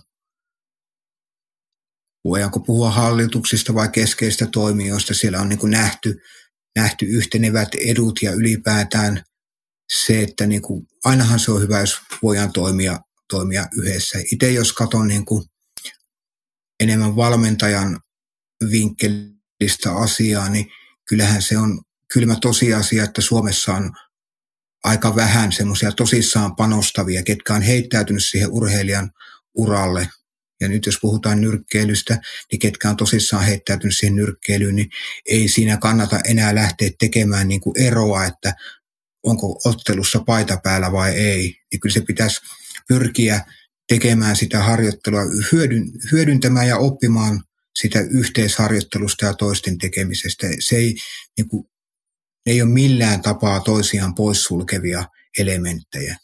Ja se itse on myös niin kuin ilolla seurannut sitä. Mun mielestä oli aika hieno, hieno tilaisuus siinä just näiden nyrkkeilyliiton sotavuotisjuhlien tai SM-kisojen yhteydessä, kun ammattinyrkkeilyliiton pääsihteeri Jussi Niemonen ojenti niin kuin palkinnon tai lahjan Nyrkkeilyliiton puheenjohtajalle Kirsi Korpaukselle. Se oli minusta aika hieno, hieno hetki ja semmoinen, niin kuin, jos mennään viisi vuotta taaksepäin, niin ei olisi välttämättä osannut silloin vielä sanoa, että näin tulee käymään. Mutta se oli, se oli hieno hetki. Ja tervehdin ilolla tätä kehitystä. Ja kyllä mäkin luulen, että suomalaisessa nyrkkeilyssä resursseja on kuitenkin aika vähän.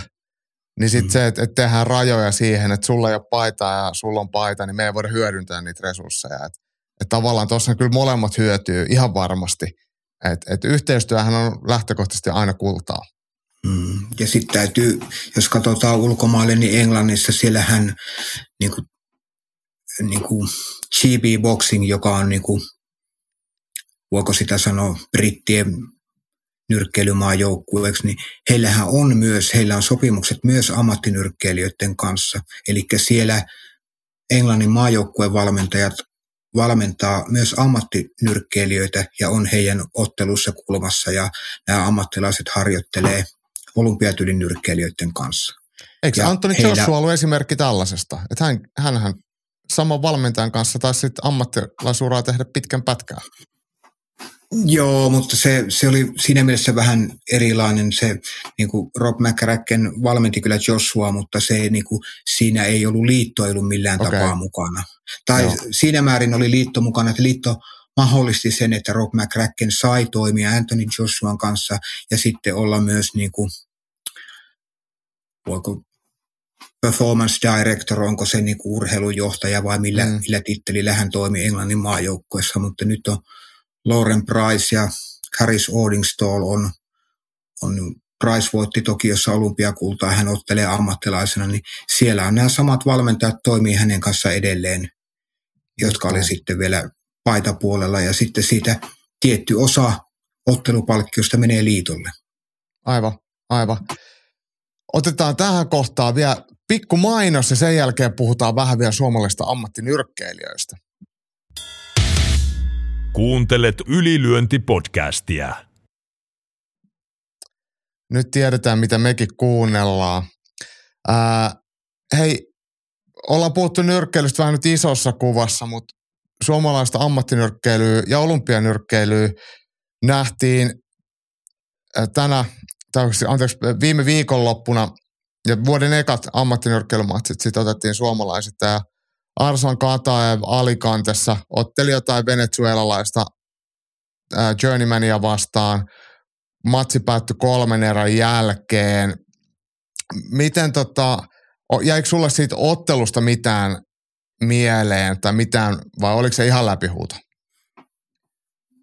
No kyllähän se niin läpihuuto, läpihuutojuttu oli, että se siinä Katae varmaan huomasi ensimmäisen erän jälkeen, että ei, kaveri ei pysty niin kuin vastaamaan juuri millään, millään tavalla ja ehkä se niin kuin myös niin kuin aavistuksen laski sitten, niin kuin, vaikka Kataja, Kataja prässäs koko ajan, niin ehkä se pikkusen se jalka nousi siinä kaasulla, kaasulta. Niin, ja se, se, mitä siitä jäi niin kuin mieleen, niin Katajev oli aiempi otteluihin nähen vähän rauhallisempi ja ei ollut kiire siellä kehässä, niin kuin ties koko ajan mitä tekee, mutta kyllä niin kuin vastustajan, vastustajan tasoa pitää aika paljon nostaa, mm. nostaa niin kuin jatkossa. Mä sanoin jossain yhteydessä, että olisi kiva, että Arsan pystyisi ottelemaan joka kuukausi tällaisia progressiivisesti mm. sitten vaan eteenpäin, että saisi vaikka kymmenen matsia vuoteen, niin sitten siitä olisi, mm. että pääsisi sitä niinku ammattilaisuran alkumetrejä ja kokemuksia kerättyä. Olli-Pekka Breilin tässä totesi omassa kommentissaan, että Katavin vastustaja näytti omasta mielestä tippuvan vähän helposti. Mutta se taisi olla, hän tiesi, että, että mikä mitalli sieltä on tulossa ja kun sai ensimmäisen syyn jäädä siihen, niin se taisi olla sitten siinä. Joo, ja siinä tätä Martinesia sattui kylkeen. Se siinä Katajev pääsi lyömään pari-kolme kertaa tosi kovaa sinne kylkeen omalla takakädellä ja sitten siinä kuulin, että ottelun jälkeen tämä Martinez oli aika paljon kylkeä valitellut. Joo. Ja sitten niin kuin ylipäätään, jos puhutaan journeymaneista, niin yleensä heillä on se oma ansiotyö, millä he elää. Että tavallaan pitää ehkä muistaa, että siinäkin säilyy sitten työkykyisenä, että Kyllä. yleensä he menee maanantaina töihin, sitten jos he joutuu jäämään sairauslomalle, niin kaikissa maissa ei välttämättä sairauslomalta saa palkkaa. Niin ja todennäköisesti seuraava matsi, missä on, on tukkapöllyä tulossa kans, niin on jo sovittuna kahden viikon päähän tai mm, jotain. Mm. Niin se ei hyödytä ottaa niinku enempää turpaa. Et riittää, että sä teet sen, mm. mitä sulta odotetaan. Että et ei, ei, ei käy samalla lailla kuin Niklas Räsäsen vastustaja teki silloin Kirkkonummella vuosi sitten Eliteboxingin ekasillas, missä heittäytyi heti, kun ekan kerran heilutettiin hanskoja. Se on niinku, ja, Journeymaninkin tasolta rimaalitus. Kyllä, se, se oli ikävä tapahtuma. Mm. Henkka nostaa viikonlopun nyrkkeily matseista vielä lisää tuohon Kataivin lisään, niin samassa tapahtumassa Alicante Suomen amatöörin nyrkkeilyhuippu Nikita Nysted iski vakuuttavan voiton paikallisesta Hessusta. Ottelu iskettiin sarjassa 86, eli painoluokan isommassa, missä Nysted normaalisti ottelee. Vakuuttavaa tekemistä. Lyönnissä oli hyvin kippiä, suojaisen väistö toimi sekä päättäväistä meininkiä. Ää, sä Nikitan matsia?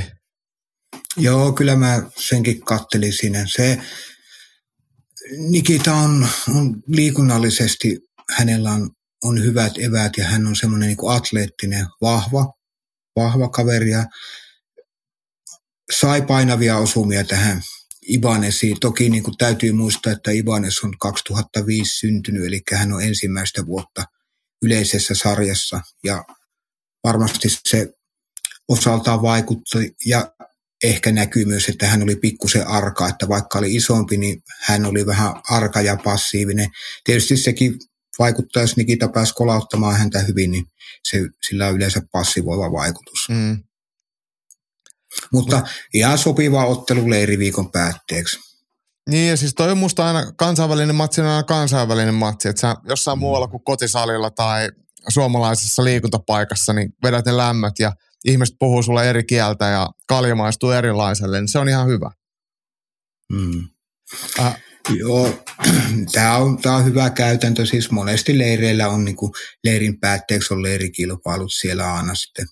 Y- yksi ottelu otetaan Joskus käydään puntarilla, joskus ei, mutta se, mm. se on hyvä päätös, päätös leirille. Henkka nostaa myös nyrkkeilyn maailmasta muitakin esimerkkejä suomalaisten lisäksi.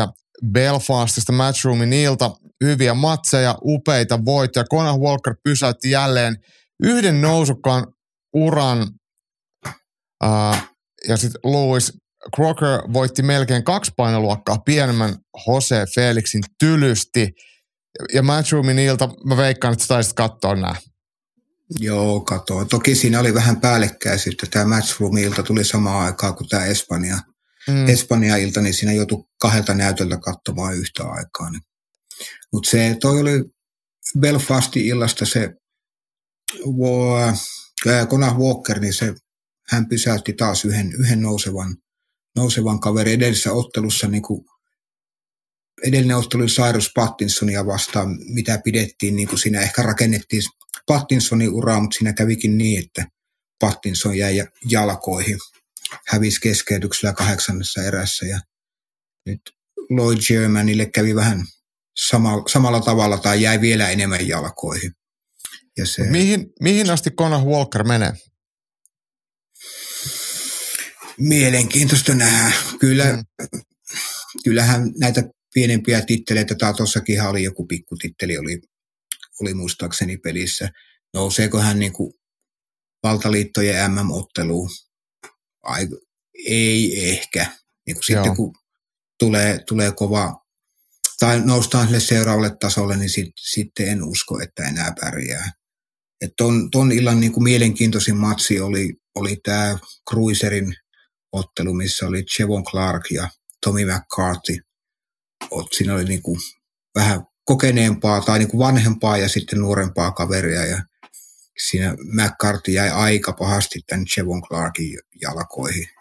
Joo. Ja todennäköisesti McCarthy uraali nyt siinä sitten. Aivan. Mutta mole, molemmilla pitkä maajoukkuetausta. McCarthylla Irkkujen maajoukkuessa ja Chevon Clarkilla sitten brittien. Ja pääottelussa se Crocker löi kyllä aika rajusti kanvee siitä Felixin, mutta siinä niin Crocker tuli ylipainoisena ja sitten Felix vielä normaalistikin ottelee superlightissa, niin erikoinen ottelupari, että käytännössä kaksi painoluokkaa eroa. Joo, eikö siinähän oli aika ra- raju tyrmäys? Oli, oli. Ja vielä, vielä Felix levitteli käsi, että miksi tämä keskeytettiin. mutta, mutta meksi, meksikolaiset on kivikovia. Mm. No, jatketaan meksikolaisissa. Jenkeissä Arizonassa meksikolainen Jamie Munguia otti no, upeankin esityksen jälkeen ylivoimasti voiton britti John Ryderista. Munguja lista 42-0 ja 34 tyrmäystä. Ja Henkka täällä toteaa, että pitäisi saada Benavidesin tai Kanelon kanssa samaan kehään. Ja tota, Freddie Roach nykyisin Munguian valmentajana ja Tämä on mulle vähän tuntematon, vaikka kova listanen, niin, niin vähän tullut puskista. Joo, tätä, tätä ottelua on itsekään vielä kerennyt katsomaan, että täytyy, täytyy katsoa. Tietenkin niin kuin tuloksesta hän, hän selviytyi Raiderista nopeammin kuin Kanelo. Että mm. niin kuin, tavallaan se, se kertoo jotain ja on muutaman matsin munguilta nähnyt ja on, hän on vakuuttava kyllä. Mutta se, että saahanko häntä samaan kehään Kanelon tai Penavidesin kanssa, niin luulet siihen on vielä matkaa, ellei sitten he ottele Saudeissa. Mä olin just kysymässä, että tuleeko tähän se tähtimerkki, että, että ellei sitten tule öljyrahaa. Mutta kyllä on makeeta, että tuolta löytyy sitten tollaisia ihan oikeasti valideja haastajia, vähän puskistakin. Että et yllättää, vaikka mä en ole niinku ihan jokaista painoluokkaa, ihan jokaista matsia tietenkin ammattinyrkkeilyssä mm. seuraa, mutta mut sitten tulee tämmöisiä, että wow, että mikä jätkä, että et ottelee miehekkäästi ja, ja todella rajusti, niin kyllähän siitä tykkää. Kyllä tuo niin meksikolainen nyrkkeily, niin jos siitä ei dikkaa, niin en mä tiedä tykkääkö ammattinyrkkeilystä sitten ollenkaan. Et kyllähän siinä on jotain semmoista, mikä lämmittää vähän tuosta kohtaa. On kyllä niin kuin yleensä on hyvä ottelu luvassa, jos vähintään toisessa kulmauksessa on meksikolainen nyrkkeilijä. Mm. Tämä on hyvin sanottu. Hei, pysytään vielä yhden kysymyksen verran ää, ammattinyrkkeilyn maailmassa ja oikeastaan todellisen prizefightingin maailmassa ja ehkä suomalaisen prizefightingin kuitenkin suurin, ainakin fyysisesti suurin hahmo on Toni Halme. Ja Mika Korhonen kysyy Jarkon mielipidettä Toni Halmeesta ja oliko hän suomalaiselle nyrkkeilylle hyvästä vai pahasta ja voit sanoa muutakin, mitä Toni Halmeesta tulee mieleen kyllä kyllä mä, se viiva alle jää plussaa. Siis mm. nimenomaan, jos puhutaan niin kuin ammattinyrkkeilystä, urheiluviihteestä, siinä, siinä Toni Halmeen anti oli aika suuri. Ja tavallaan se, että hän, hän kykeni voittamaan sitten ihan hyviä suomalaisia nyrkkeilijöitä sillä koolla ja sitten ennakkoluulottomuudella. Että kyllä, kyllä se plussan puolelle jää selvästi. Tietysti niin kuin niin kuin olisin ehkä kaivannut häneltäkin vähän niin kuin vastuullisempaa roolia siinä ammattinyrkkeilijän tai niin kuin esi- esikuvan roolissa, koska muistan kyllä hyvin, kun Toni Nyrkkeilijä, niin kuin seurakaveri, nuori Junnu ihaili häntä melko paljon ja niin kuin matki myös häntä nyrkkeilyllisesti ja toisteli toisteli Toni Halmeen lausetta, että oliko se, että elämä 35 ikävuoden jälkeen on turhaa tai että riittää, että kolme vitoseksi asti pääsee ja niin kuin hän ei sitten itse sinne saakka päässyt, niin se Joo. tavallaan niin kuin, toivoisin, että niin kuin urheilijat miettis niin kuin sanomisia vastuullisesti. Kyllä. Että, mutta jos, jos sitten niin nyrkkeilypuolesta puolesta puhutaan, niin kyllähän, niin kuin, kyllähän ne anti oli. Ja sitten jos jäähallin täyttää, niin ei, ei sitä joka kaverista jäähallia täytä. Mm. Toi on hyvin sanottu ja toi vastuullisuus ja semmoinen esikuvan vastuun kantaminen ja semmoinen ison kuvan hahmottaminen on tärkeää.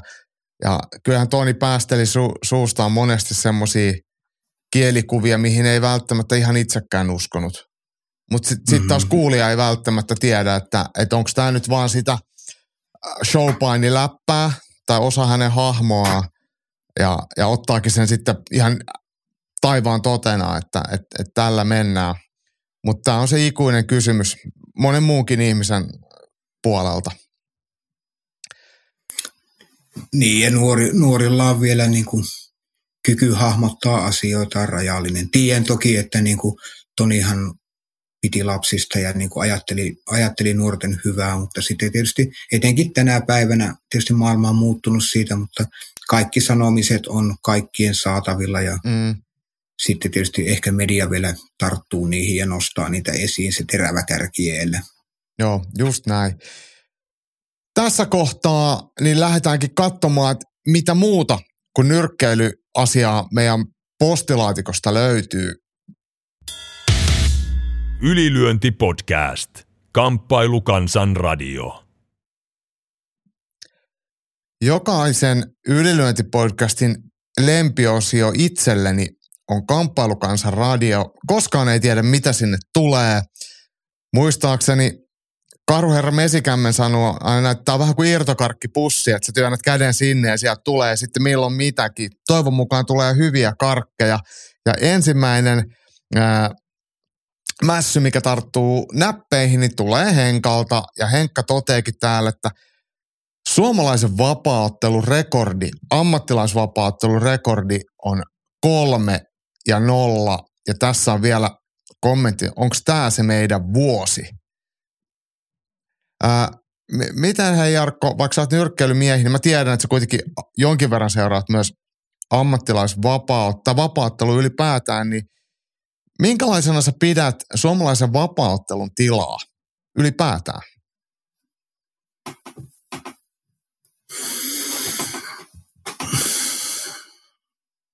Jos sä vaikka vertaat sitä vähän ammattinyrkkeilyyn, että, että minkälaisia, onko siellä jotain erilaisia ilmiöitä tai suuntauksia?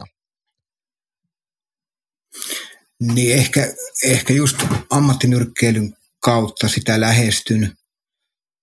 Ja niin kuin hyvähän on se, että niin kuin suomalaiset ammattilaisvapauttelijat, kyllä he käy ulkomailla tai ammattilaisotteluita ulkomailla kertyy hyvin. Toki niin kuin se voittoprosentti on aika mm. maltillinen.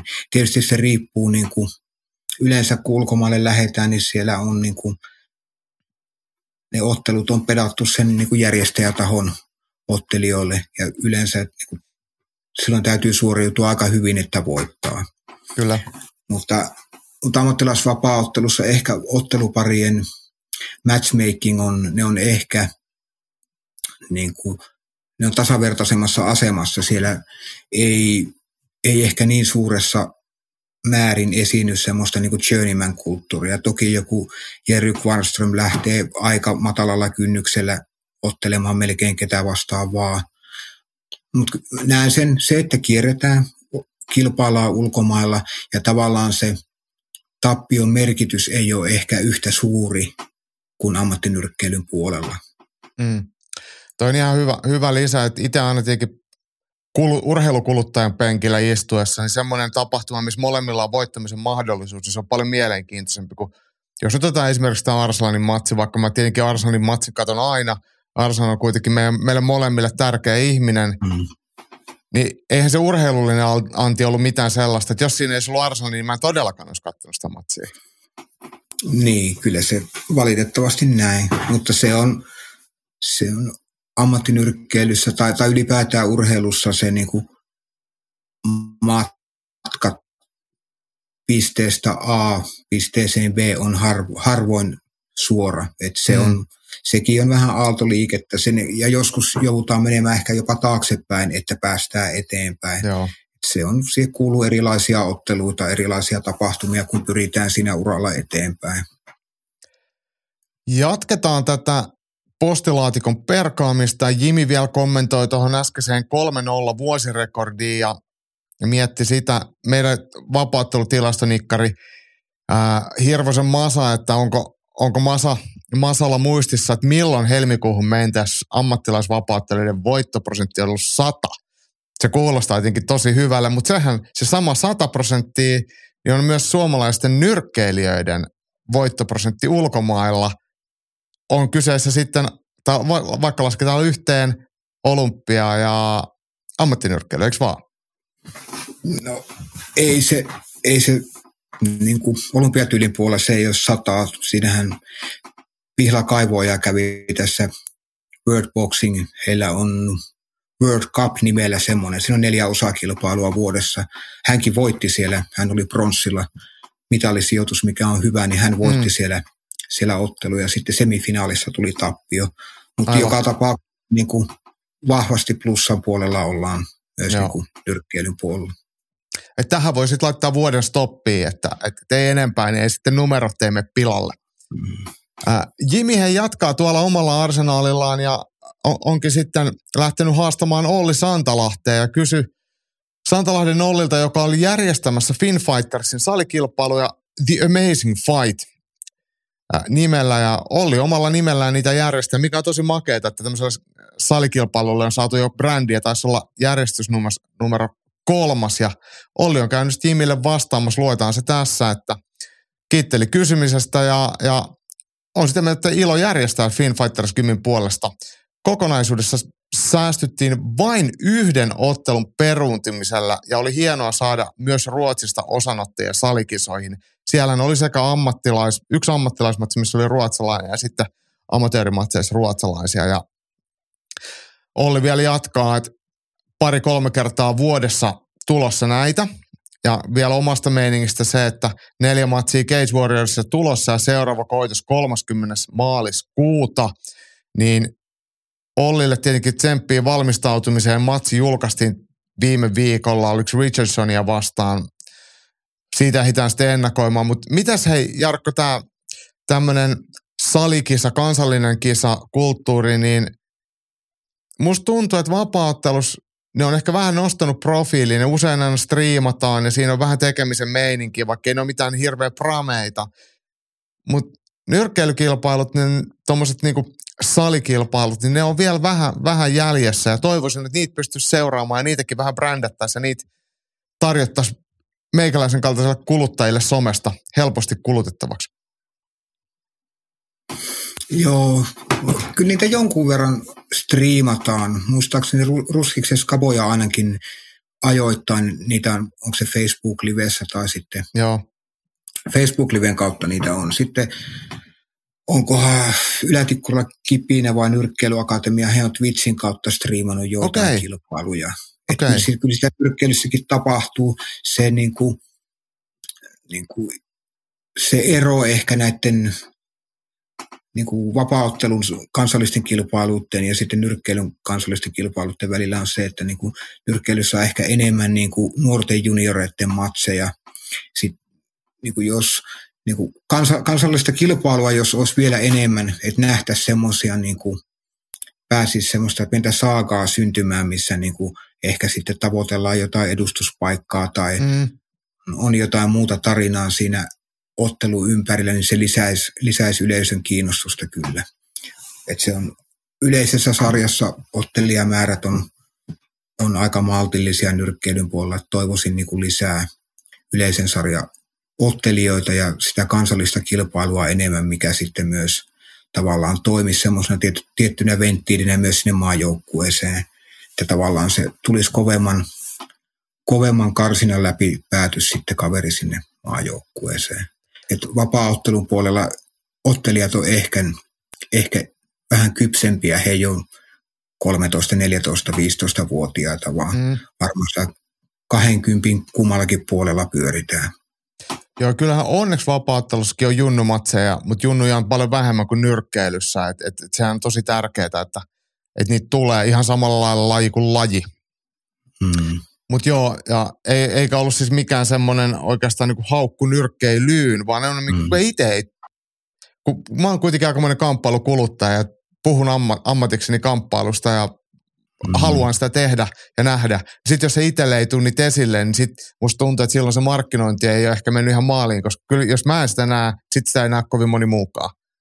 Että se on niin se, se on totta, mutta kyllä niin sekin täytyy niin kuin sanoa, että mä uskon, että tänä päivänä sosiaalisen median niin kuin algoritmit määrittää myös sitä, mitä me, ne, mitä me nähdään.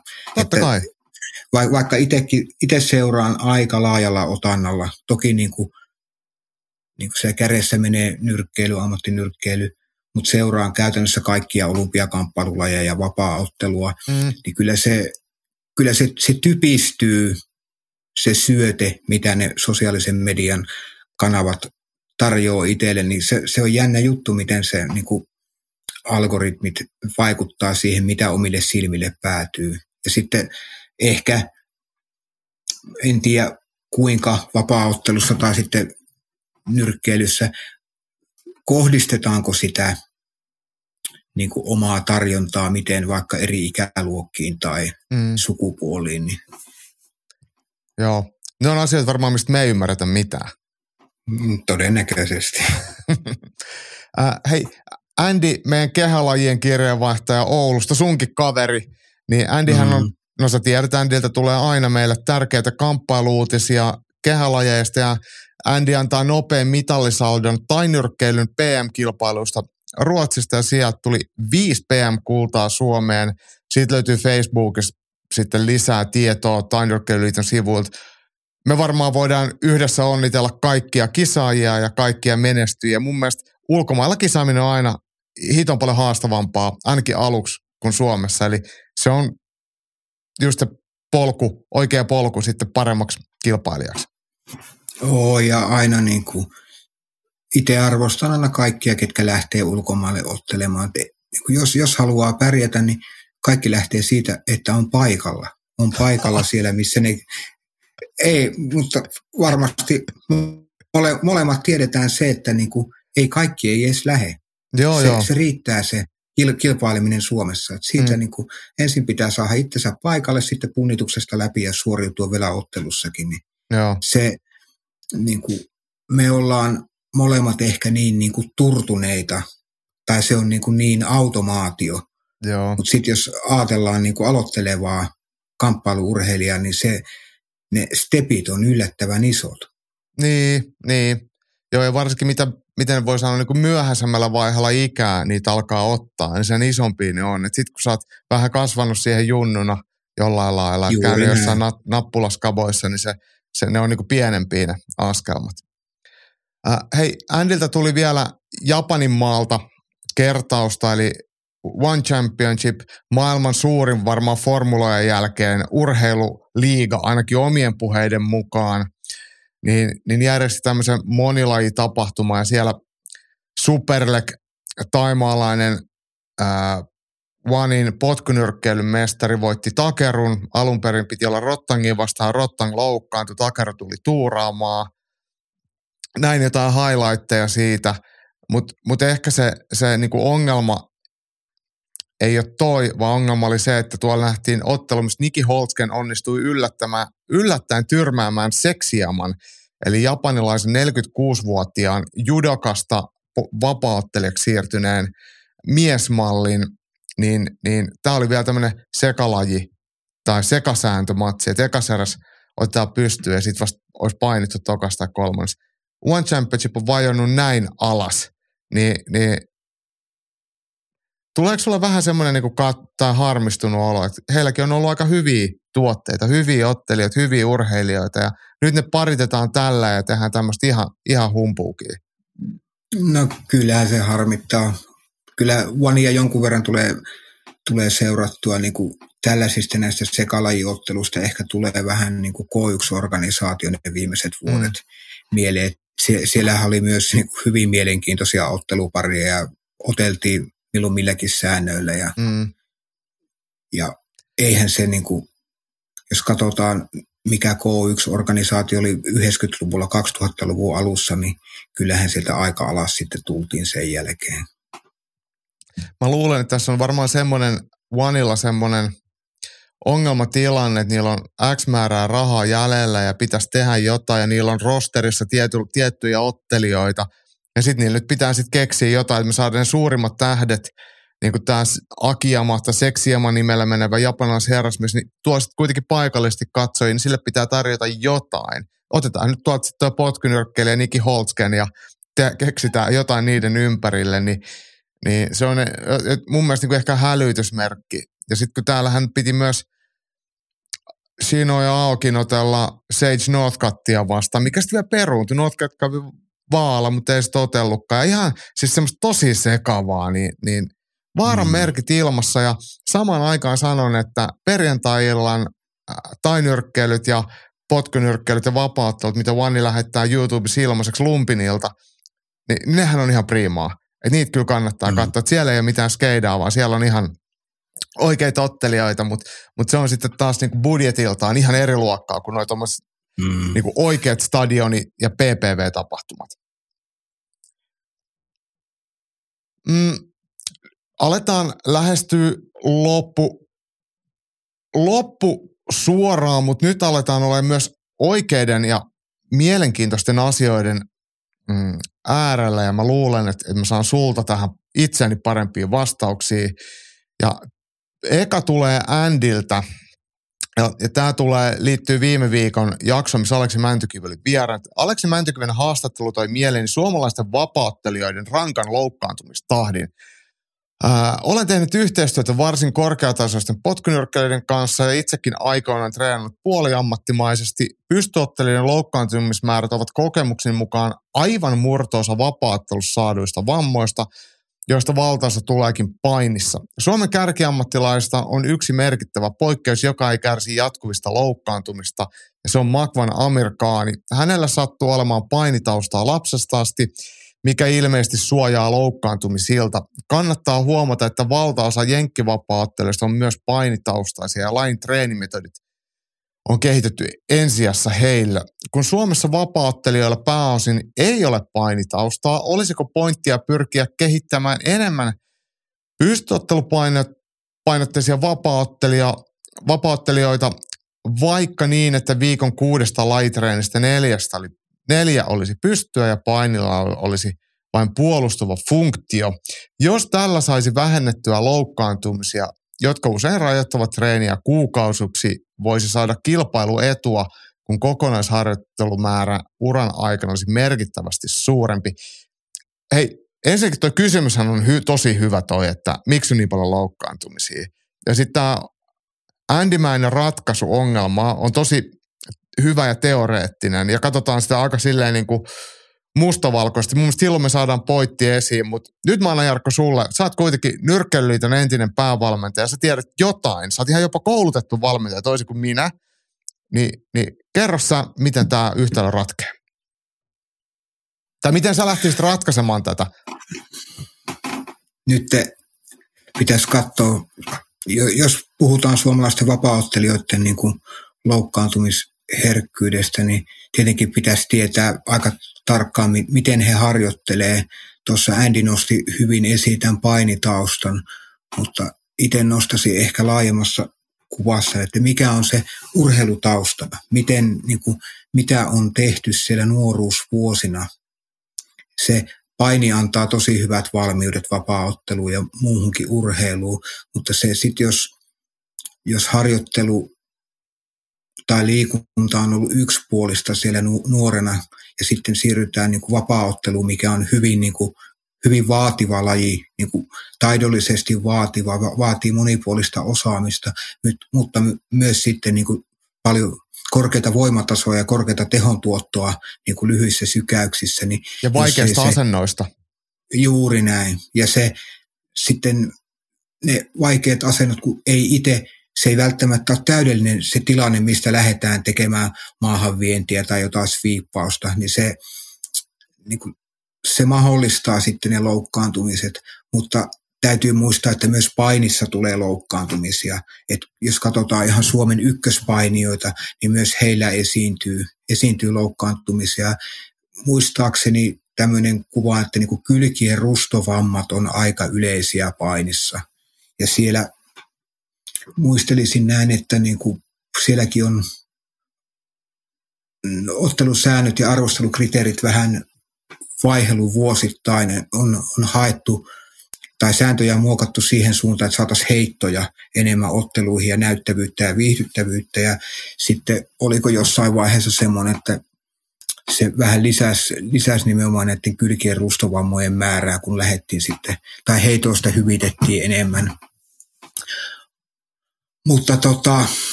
en tiedä. No itse asiassa itse varmaan tiedät Allun, Allun niin kuin urheilutaustaa tarkemmin, kuin Allua käytettiin esimerkkinä.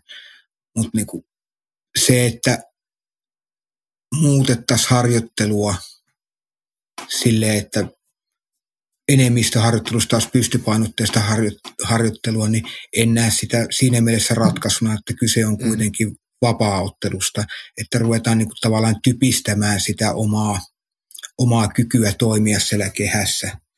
Mutta erittäin hyvä kysymys ja varmasti niin kuin vapaaottelun valmennuksessa, kun sitä keskustellaan, niin e, semmoinen tärkeä aihe, koska se on, niin kuin, se on urheilijalle hankala tilanne, siitä aiheutuu tulonmenetyksiä, otteluita jää sivuun. Se on tapahtumanjärjestäjälle hankala tilanne, ottelijoita loukkaantuu. En tiedä nyt vastasinko tähän koko kysymykseen.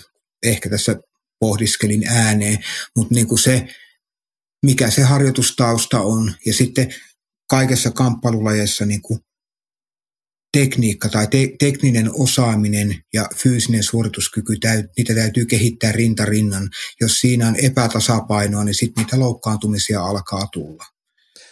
Joo, no, no, kaikki on hyviä pointteja. Mun mielestä tosi tärkeää, että nostetaan kuitenkin tuo painin todelliset loukkaantumiset. Että jos ajatellaan vaikka Suomen parhaita aikuispainijoita, Arvi Savolaista ja Elias Kuosmasta, ne on jatkuvasti rempas. Mm. Ei niillä ollut varmaan moneen vuoteen mm. ehjää harjoitus- ja kilpailukautta. Et paini on kyllä mm. todella kuluttava laji itsessään. Ja Makman on sitten taas ehkä löytänyt itselleen sopivan tavan harjoitella. Sopivan harjoitusympäristön ja sopivat harjoitusmäärät, mitkä pitää hänet sitten terveen. Mutta hän taas kilpailee tosi harvoin ja sitten kun kilpailee harvoin, niin varmaan sitten niitä semmoisia niin tosi tehokkaita harjoitus niin kuin jaksoja, niitä, niitä, missä ne loukkaantumiset todennäköisemmin tulee, niin niitä vähän harvemmin. Mutta mut mm. kyllä onhan näissä ihan yksilöeroja, että toiset vaan on oikeasti urheilullisesti vaan parempia ja kestävämpiä ja motorisesti taitavampia. Ja Makvan olisi itse asiassa mun mielestä hyvä esimerkki siitä, että sehän on äärimmäisen lahjakas myös urheilullisesti. Että mm. Makvanilta onnistuu kyllä ihan kaikki temput, mitä pitää fyysisesti tehdä. Että se ei kyllä – siihen, siihen se ei jää. Ö, yksi semmoinen, toi, mitä tuohon Andin tuohon pohdintaan, tuohon, että siirtyisi niin pystypa, pystyotteluun, harjoitellaan sitä paljon ja sitten vaan niin neutraloidaan painia. Ajatuksenahan se on hyvin silleen niin kuin looginen ja selitettävissä, mutta nykyaikainen vapaaottelu, niin on huipulla että sun pitää osaa kaikkea.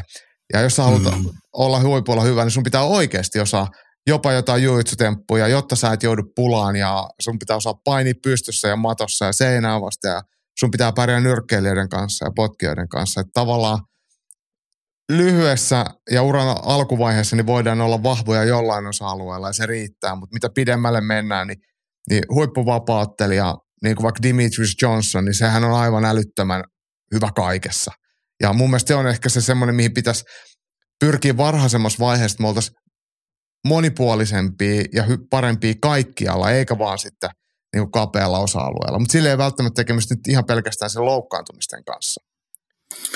Niin kuin yksi asia, mikä, mikä tulee mieleen, en taas, kun en tunne tarkkaan vapaaottelijoiden harjoittelua, mutta niin kuin, kun, kun harjoitetaan, harjoitellaan kovilla tehoilla, kun ne tehot kasvaa, niin se huoltavan, huoltavan harjoittelun merkitys korostuu. Se, että jos, jos koko ajan vaan niin kuin haetaan sitä tehoja lisää, niin se syvien lihasten hallinta, lihastasapaino, nämä, nämä on tosi tärkeitä. Se lihastasapaino ylläpito tai niin kuin vastavaikuttajien tekeminen riittävästi tai niin kuin, että ne on osa sitä perusharjoittelua, niin se, se saattaa helposti jäädä vähän pienempään, pienempää osaa. Ja sitten jos se huoltava harjoittelun määrä, jos se ei ole riittävä, niin se kyllä altistaa sitten niille harjo- harjoitusvammoille.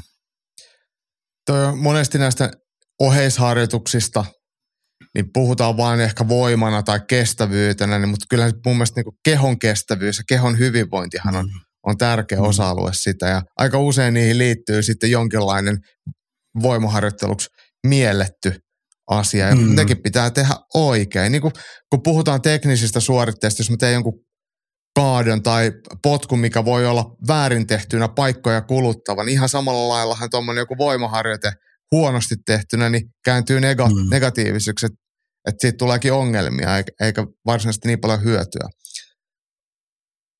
Mm, hei, monesti on muuten tämä pakko kysyä vielä niin nyrkkeilyn puolelta, niin toi ää, oheisharjoittelu, sitähän on mielletty, että aamulenkit ja sitten vaan nyrkkeillään, niin onko nykyaikainen nyrkkeily edelleen tässä samassa tilanteessa, että kaikki muu on kiellettyä paitsi, paitsi juokseminen? ei, ei, ei. Niin kuin jos, jos katsotaan niin nyrkkeilyoheisharjoittelua, niin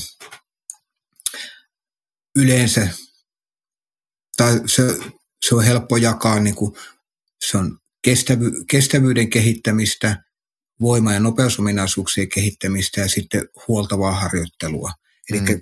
jos, jos puhutaan, että harjoitellaan maanantaista lauantaihin, niin se on, tai sunnuntaista perjantaihin, niin siinä on eka on voima- ja nopeuden reeni, seuraava, seuraavana päivänä tiistaa sitten siinä on kestävyyden reeni. Ja yleensä Yleensä puhutaan maksimikestävyys, nopeuskestävyysharjoitteesta.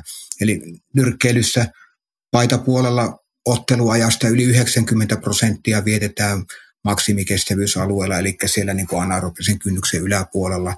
Niin jot, jot, jotta sä pystyt työskentelemään siellä, niin sun pitää harjoitella sitä. Ja sitten se, se riitä, että, että sä pystyt toimimaan anaerobisen kynnyksen yläpuolella, vaan sinne pitää olla myös tehoja. Mm. Eli kä- käytännössä se on voimakautta nopeuskestävyys, sitten palautus tai huoltava harjoitus sitten sama uudestaan, jos puhutaan kehittävistä viikoista. Ja ne on, on erilaisia, juostaan sitten juoksumatolla tai tehdään assault tai wattpaikilla tai juostaa on ne 800 tai sitten on jaettu kolmen minuutin työjaksoa, sitä on jaettu 15 sekunnin blokkeihin. Ne, niitä on eri tapoja.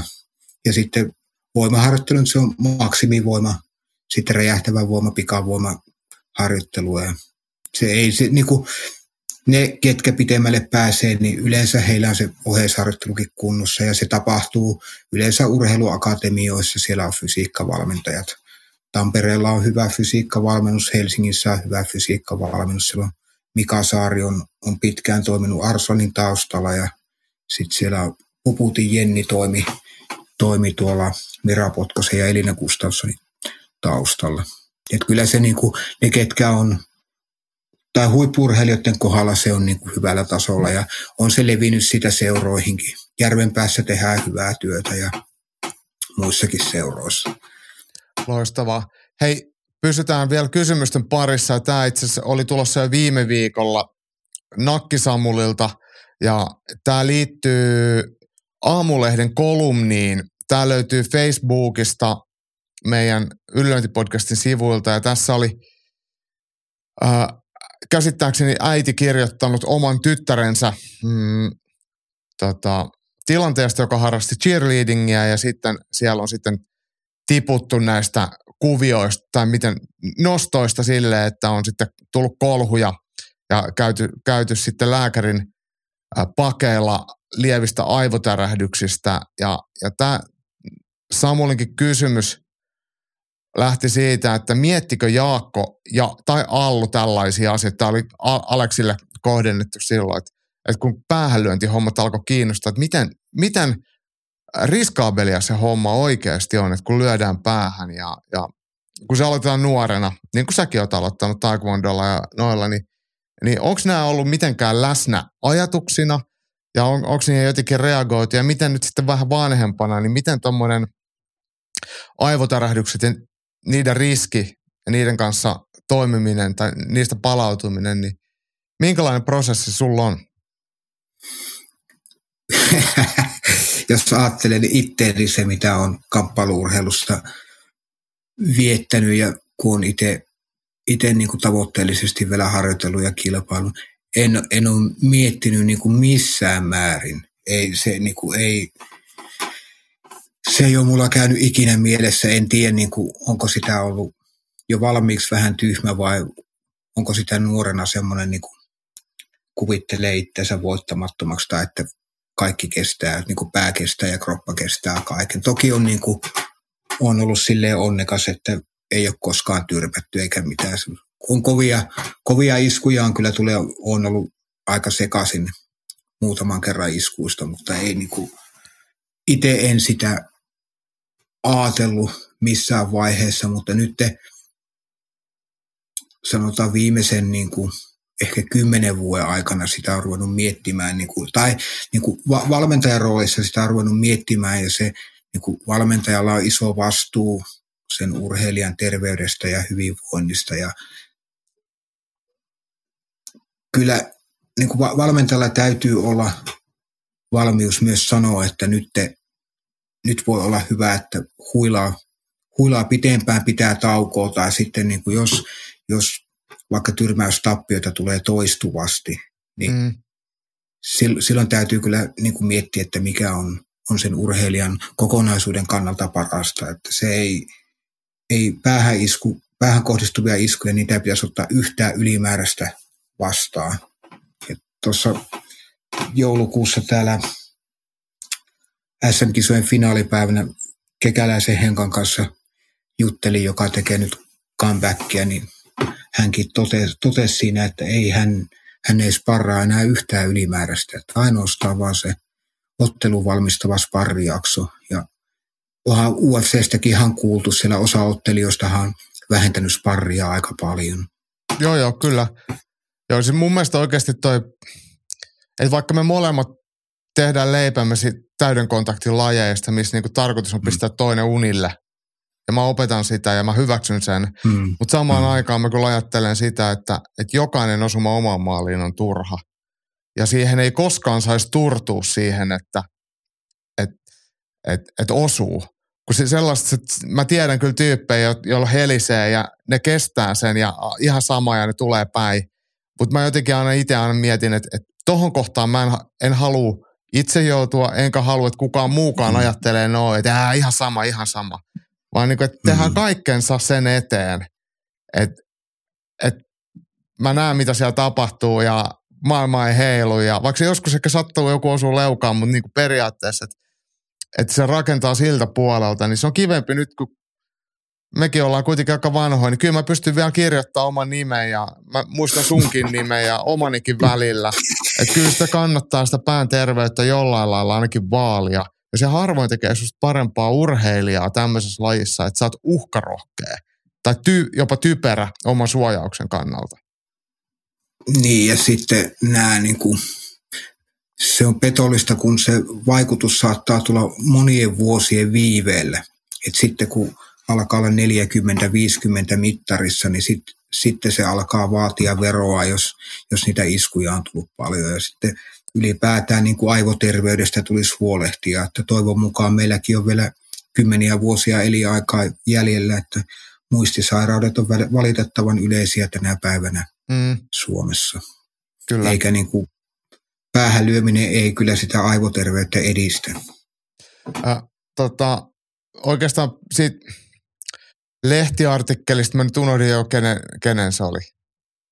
Äh, aamulehden Aamule, artikkelissa. Joo. Niin, niin, niin siinä, siinä oikeastaan se äitihän pohti sitä, että missä kohtaa hän, hän voisi ottaa niin kuin lapsen pois lajista, mitä hän kokee lapselle vaaralliseksi. Ja mä rupesin miettimään sitä, että, että, että mun vanhemmat ei koskaan kyllä varmasti on välittänyt ja välittää edelleen mun hyvinvoinnista ja myös lapsena välittänyt.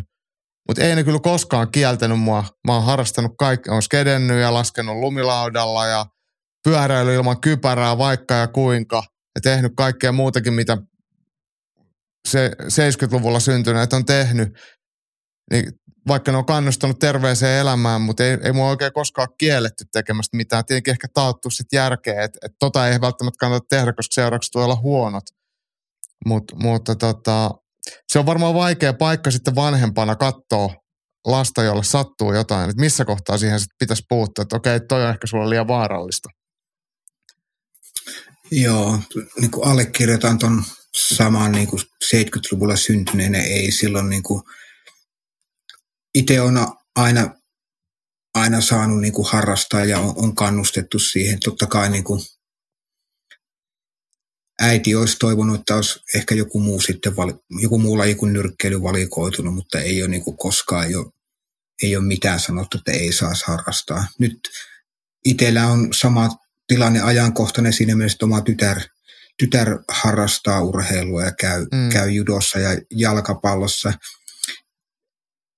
Itse niin kuin, en mä tiedä, onko se oikein vai väärin, mutta itse niin kuin kannustan kyllä semmoiseen niin kuin aika reippaaseen liikuntaan. Ja totta kai se pitää katsoa, että se on niin kuin, ettei satu mitään vahinkoja, mutta sitten, sitten jos niin kuin kauheasti varoo, että älä tee sitä, älä tee tätä, varo, varo, varo, varo, niin se alkaa niin kuin typistää ja rajoittaa sen niin kuin lapsen niin kuin normaalia leikkiä, koska se niin kuin leikkiähän se vielä on. Kyllä, Kyllä. Joo, ja tuohon ei varmaan ole mitään yhtään ja oikeaa vastausta, että se on varmaan sitten jonkinlainen semmoinen it, oman kasvatuksen tuotos se, tai mitä itse on kokenut, miten sitä, sitä antaa eteenpäin. Tänään mm. mä ainakin pohdin, että... Et, et, et, M- mutta jos, jos niin kuin toistuvasti tulee vaikka aivotärähyksiä, niin kyllä, kyllä siinä kohtaa täytyy niin kuin, Totta kai. Tai itse koen, että niin kuin kyllä täytyy niin kuin siinä kohtaa reagoida. Sitten onko se sitten joku muu, muu laji tai totta kai niin kuin cheerleading on, on tosi suosittua nykyään ja kyllä niihin nostoihin niitä riskejä liittyy. Kyllä, kyllä. Joo, ja, ja sitten toisaalta mä en sano, että, että onko mikä, jos niin vaikka diagnosoitu jotain asioita väärin tai silleen vaan sanottu, että nyt kun sä kaadut ja tärähtää ja vähän hei näkee tähti, että onko se aivotärähdys vai ei.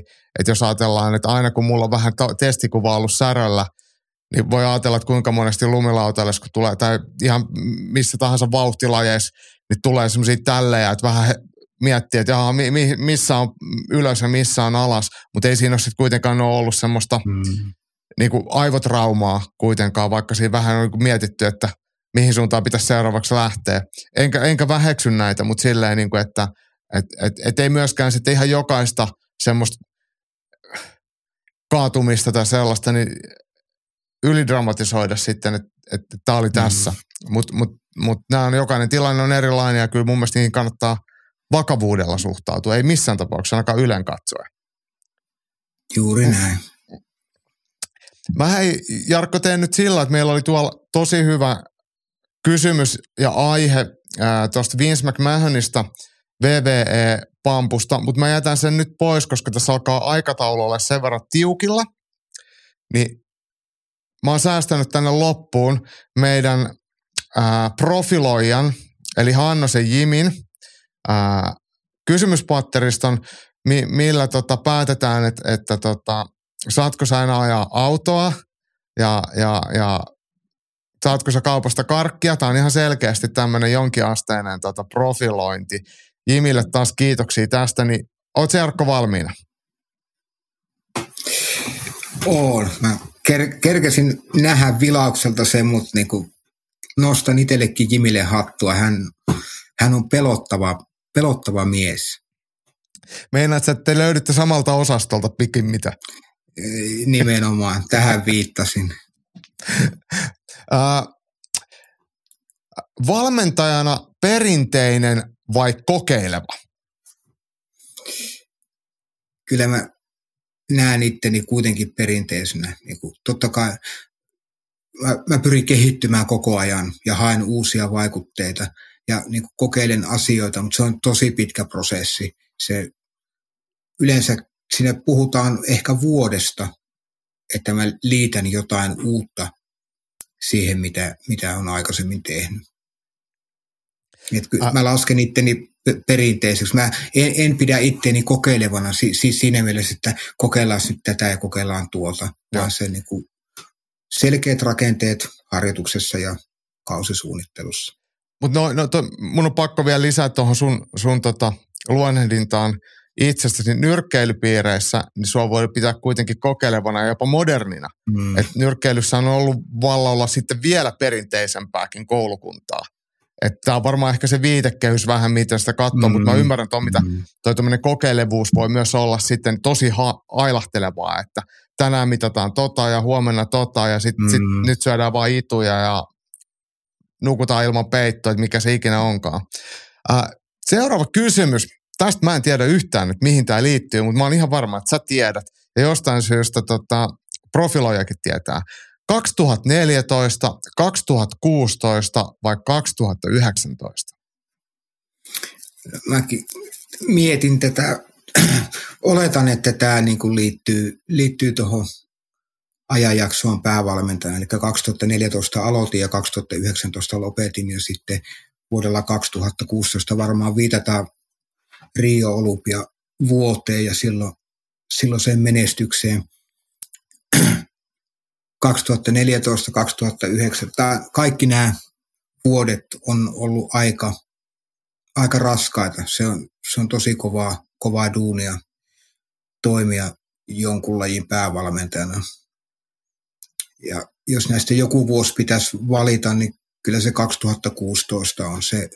Se oli hyvä vuosi, todella raskas vuosi. Joskus laskin, oli aika, voisiko kolme, neljä kuukautta, ehkä enemmänkin oli siitä vuodesta ulkomailla.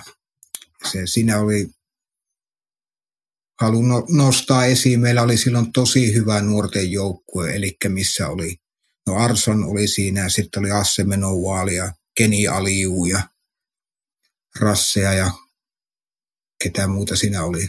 Mutta se, se, se oli hieno vuosi, oli, oli hienoja tapahtumia ja sitten menestystäkin tuli eli lukit sen 2016. No niin, oikeaa ja väärää vastaustahan ei ole, että sähän ne päätät. Mm. Äh, valmistautumiseen kovissa erissä kannustus vai vittuilu?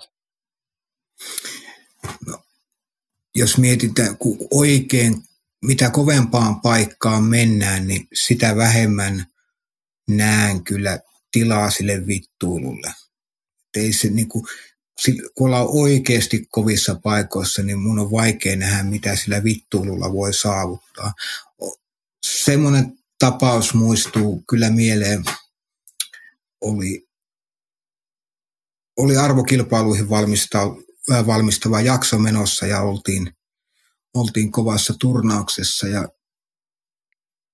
yksi, yksi nyrkkeilijä, hän oli selvittänyt kovan seulan ja tullut valitaan karsintojen kautta pääs, pääs tota, korkean tason, tosi korkean tason arvokilpailuihin ja sitten oli kovat sparrit, sattu todella kiukkunen turkkilainen.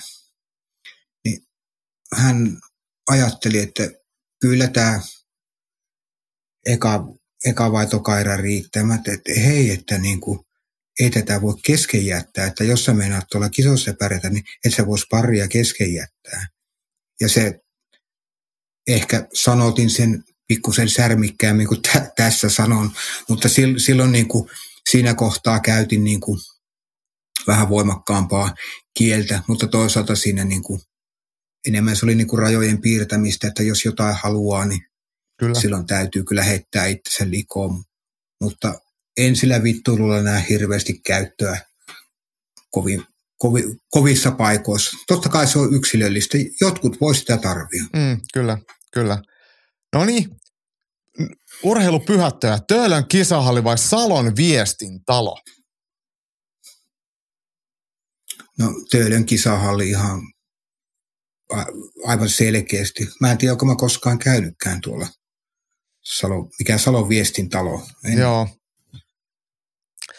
Mäkään en, en, en, usko, että mäkään on siellä käynyt, mutta se kuulostaa vähän sille TUL, eli jonkun tämmöisen kommunistisen urheilujärjestön pyhätölle.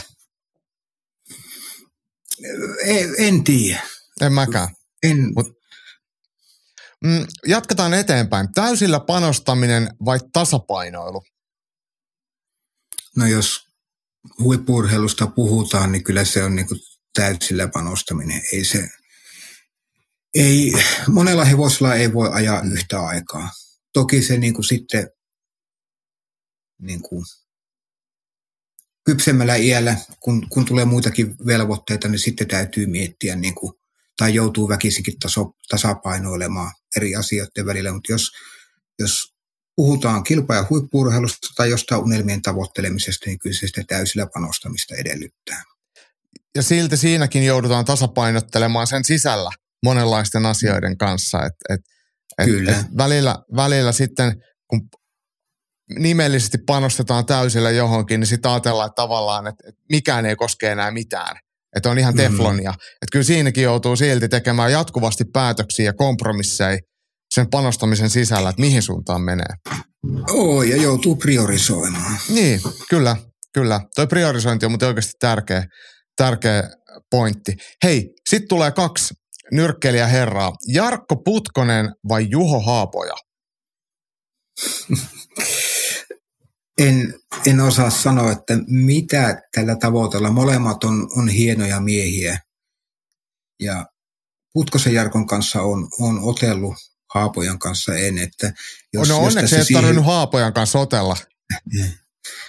Vaikka jossain vaiheessa ollaan oltu ehkä jopa lähelle samaa sarjaa painon puolesta, mutta jos, jos tässä siihen viitataan, kumman kanssa pitäisi otella, niin kyllä mä Putkosen Jarko valitsen, hän on niin kuin suunnilleen edes oman kokoinen.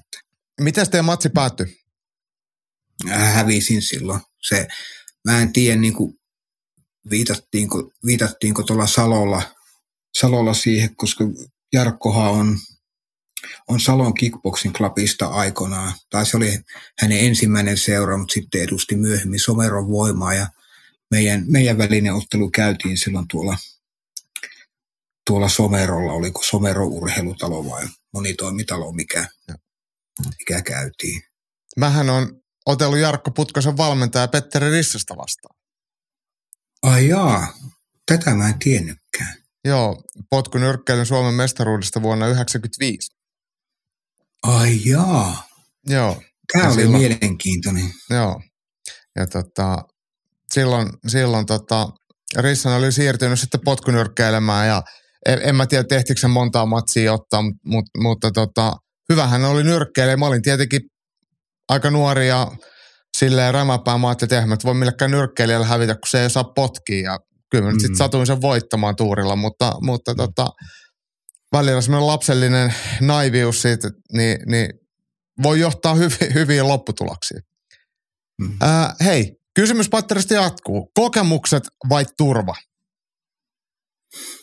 Tämä en, en niin kuin näe, tai siis en keksi, mitä tällä tavoitellaan, koska yleensähän kokemuksethan luo sitä turvaa tai mm. kokemu. Mä sanon kokemukset. No kyllä mä sanon kans ihan vaan kokemukset, koska kyllä kokemukset on, on ne, koska... ne on oikeastaan se ainoa syy, miksi elää. Niin, että toki niin kuin Mas, Maslown tarvehierarkiassa niin kuin turvallisuuden tunne on siellä ihan kärkipäässä, mutta jos sä elät aina turvassa, niin sä et saa niitä kokemuksia. Mm, kyllä, kyllä. Ja aika monet vaihtoehdothan ei toinen toisiaan pois, täysin pois sulkevia silleen, mm-hmm. että, että, niiden kanssa pystyy tasapainottelemaan, niin kuin tuolla aikaisemmin mm. pohdittiin. Mm. No niin, nyrkkeilytaktiikkaa olettaen lähelle pyrkiminen ja sitominen vai etäisyyden pitäminen ja jabi? No etäisyyden pitäminen ja jabi, siis se niin kuin lähelle pyrkiminen ja sitominen, niin ei, niin kuin, ei jaksa katsoa sitä. Mm. Vaikka se välillä vähän meksikolaisnyrkkeilijöillä se semmoinen raastaminen lähellä, niin se on hienoa, mutta siihen ei ehkä kuulu se sitominen. Mm, niin ja siis se niin kuin, mo- molemmille kummallekin tavalle on niin kuin paikkansa, ei se Kyllä. Niin kuin, ei, ei nääkään ole toisiaan poissulkevia Jep. tilanteesta riippuen. Äh, yksilöllisesti panostaminen vai nihilistinen tasavertaisuus? Tämä on oikeastaan aika hyvä kysymys. Jos, jos puhutaan niin kuin valmennuksellisesti, niin totta kai se pitää mennä yksilöllisesti. Tai niin yksilöllisesti kuin se on mahdollista. Jos mm. sulla on ryhmässä 15 urheilijaa, niin yksinkertaisesti aika loppuu kesken käydä sitä kauhean yksilöllisesti. Mut niin kuin yksilöllisesti, mutta kaikkien tulee olla tasavertaisessa asemassa. Tuo oli hyvä, hyvä täsmennys tuossa, että kuitenkin tasavertaisuus aseman puolesta, vaikka mm. sitten joku mm. ö, vaateet voi olla jopa vähän yksilöllisiä. Mm, hei. Ja se, se, mä vielä lisään sen, niin kuin siinä on myös se, niin kuin, että jos, jos, jos sä meet mäkkiin, sä saat kahdella eurolla juustohampurilaisen. Jos sä laitat 20, niin sä saat ateria ja vähän jälkiruokaa sun muuta. se, se on myös niin, että, että mitä, mitä antaa, niin sen yleensä saa. Eli niin jos, jos on urheilijoita, jotka niin kuin antaa itsensä 110 prosenttisesti, niin totta kai se helposti niin kuin, niin kuin siihen heidän niin kuin efforttiin pitää vastata. Sitten jos on, Kyllä. osa ei sillä tavalla, he antaa 50 prosenttia, niin tavallaan hekään ei voi edellyttää saavansa samaa kuin se, joka laittaa 110 prosenttia likoa. Mutta tasavertaisesti, niin kuin, heidän pitää olla tasavertaisessa asemassa ja kaikille niin kuin, mahdollisuus antaa se oma effort. Hirmu, hirmu hyvä puheenvuoro. Äh, valmentajan päätös vai ottelijan päätös? No, riippuu täysin tilanteesta. Niin kuin se, ottelu, jos puhutaan ottelusta, jossa niin kuin tulee kovia osumia tai käy, käyt lattiassa, niin totta kai silloin se on valmentajan päätös ja valmentajan tulee suojella sitä ottelijaa. Mutta sitten jos niin kuin on, urheilija on tilanteessa, niin kuin, jos, jossa se miettii omaa uraansa, eri, eri ratkaisut, vaikka muuttamista ulkomaille tai muuttamista toiseen kaupunkiin, niin sitten se urheilijan päätös. Ei se niin kuin, urheilijalla ole vaan, se on yksi ura, niillä on yksi elämä. Ur, urheilija, kun se on sen valintansa tehnyt, niin hän on sen oman uransa omistaja.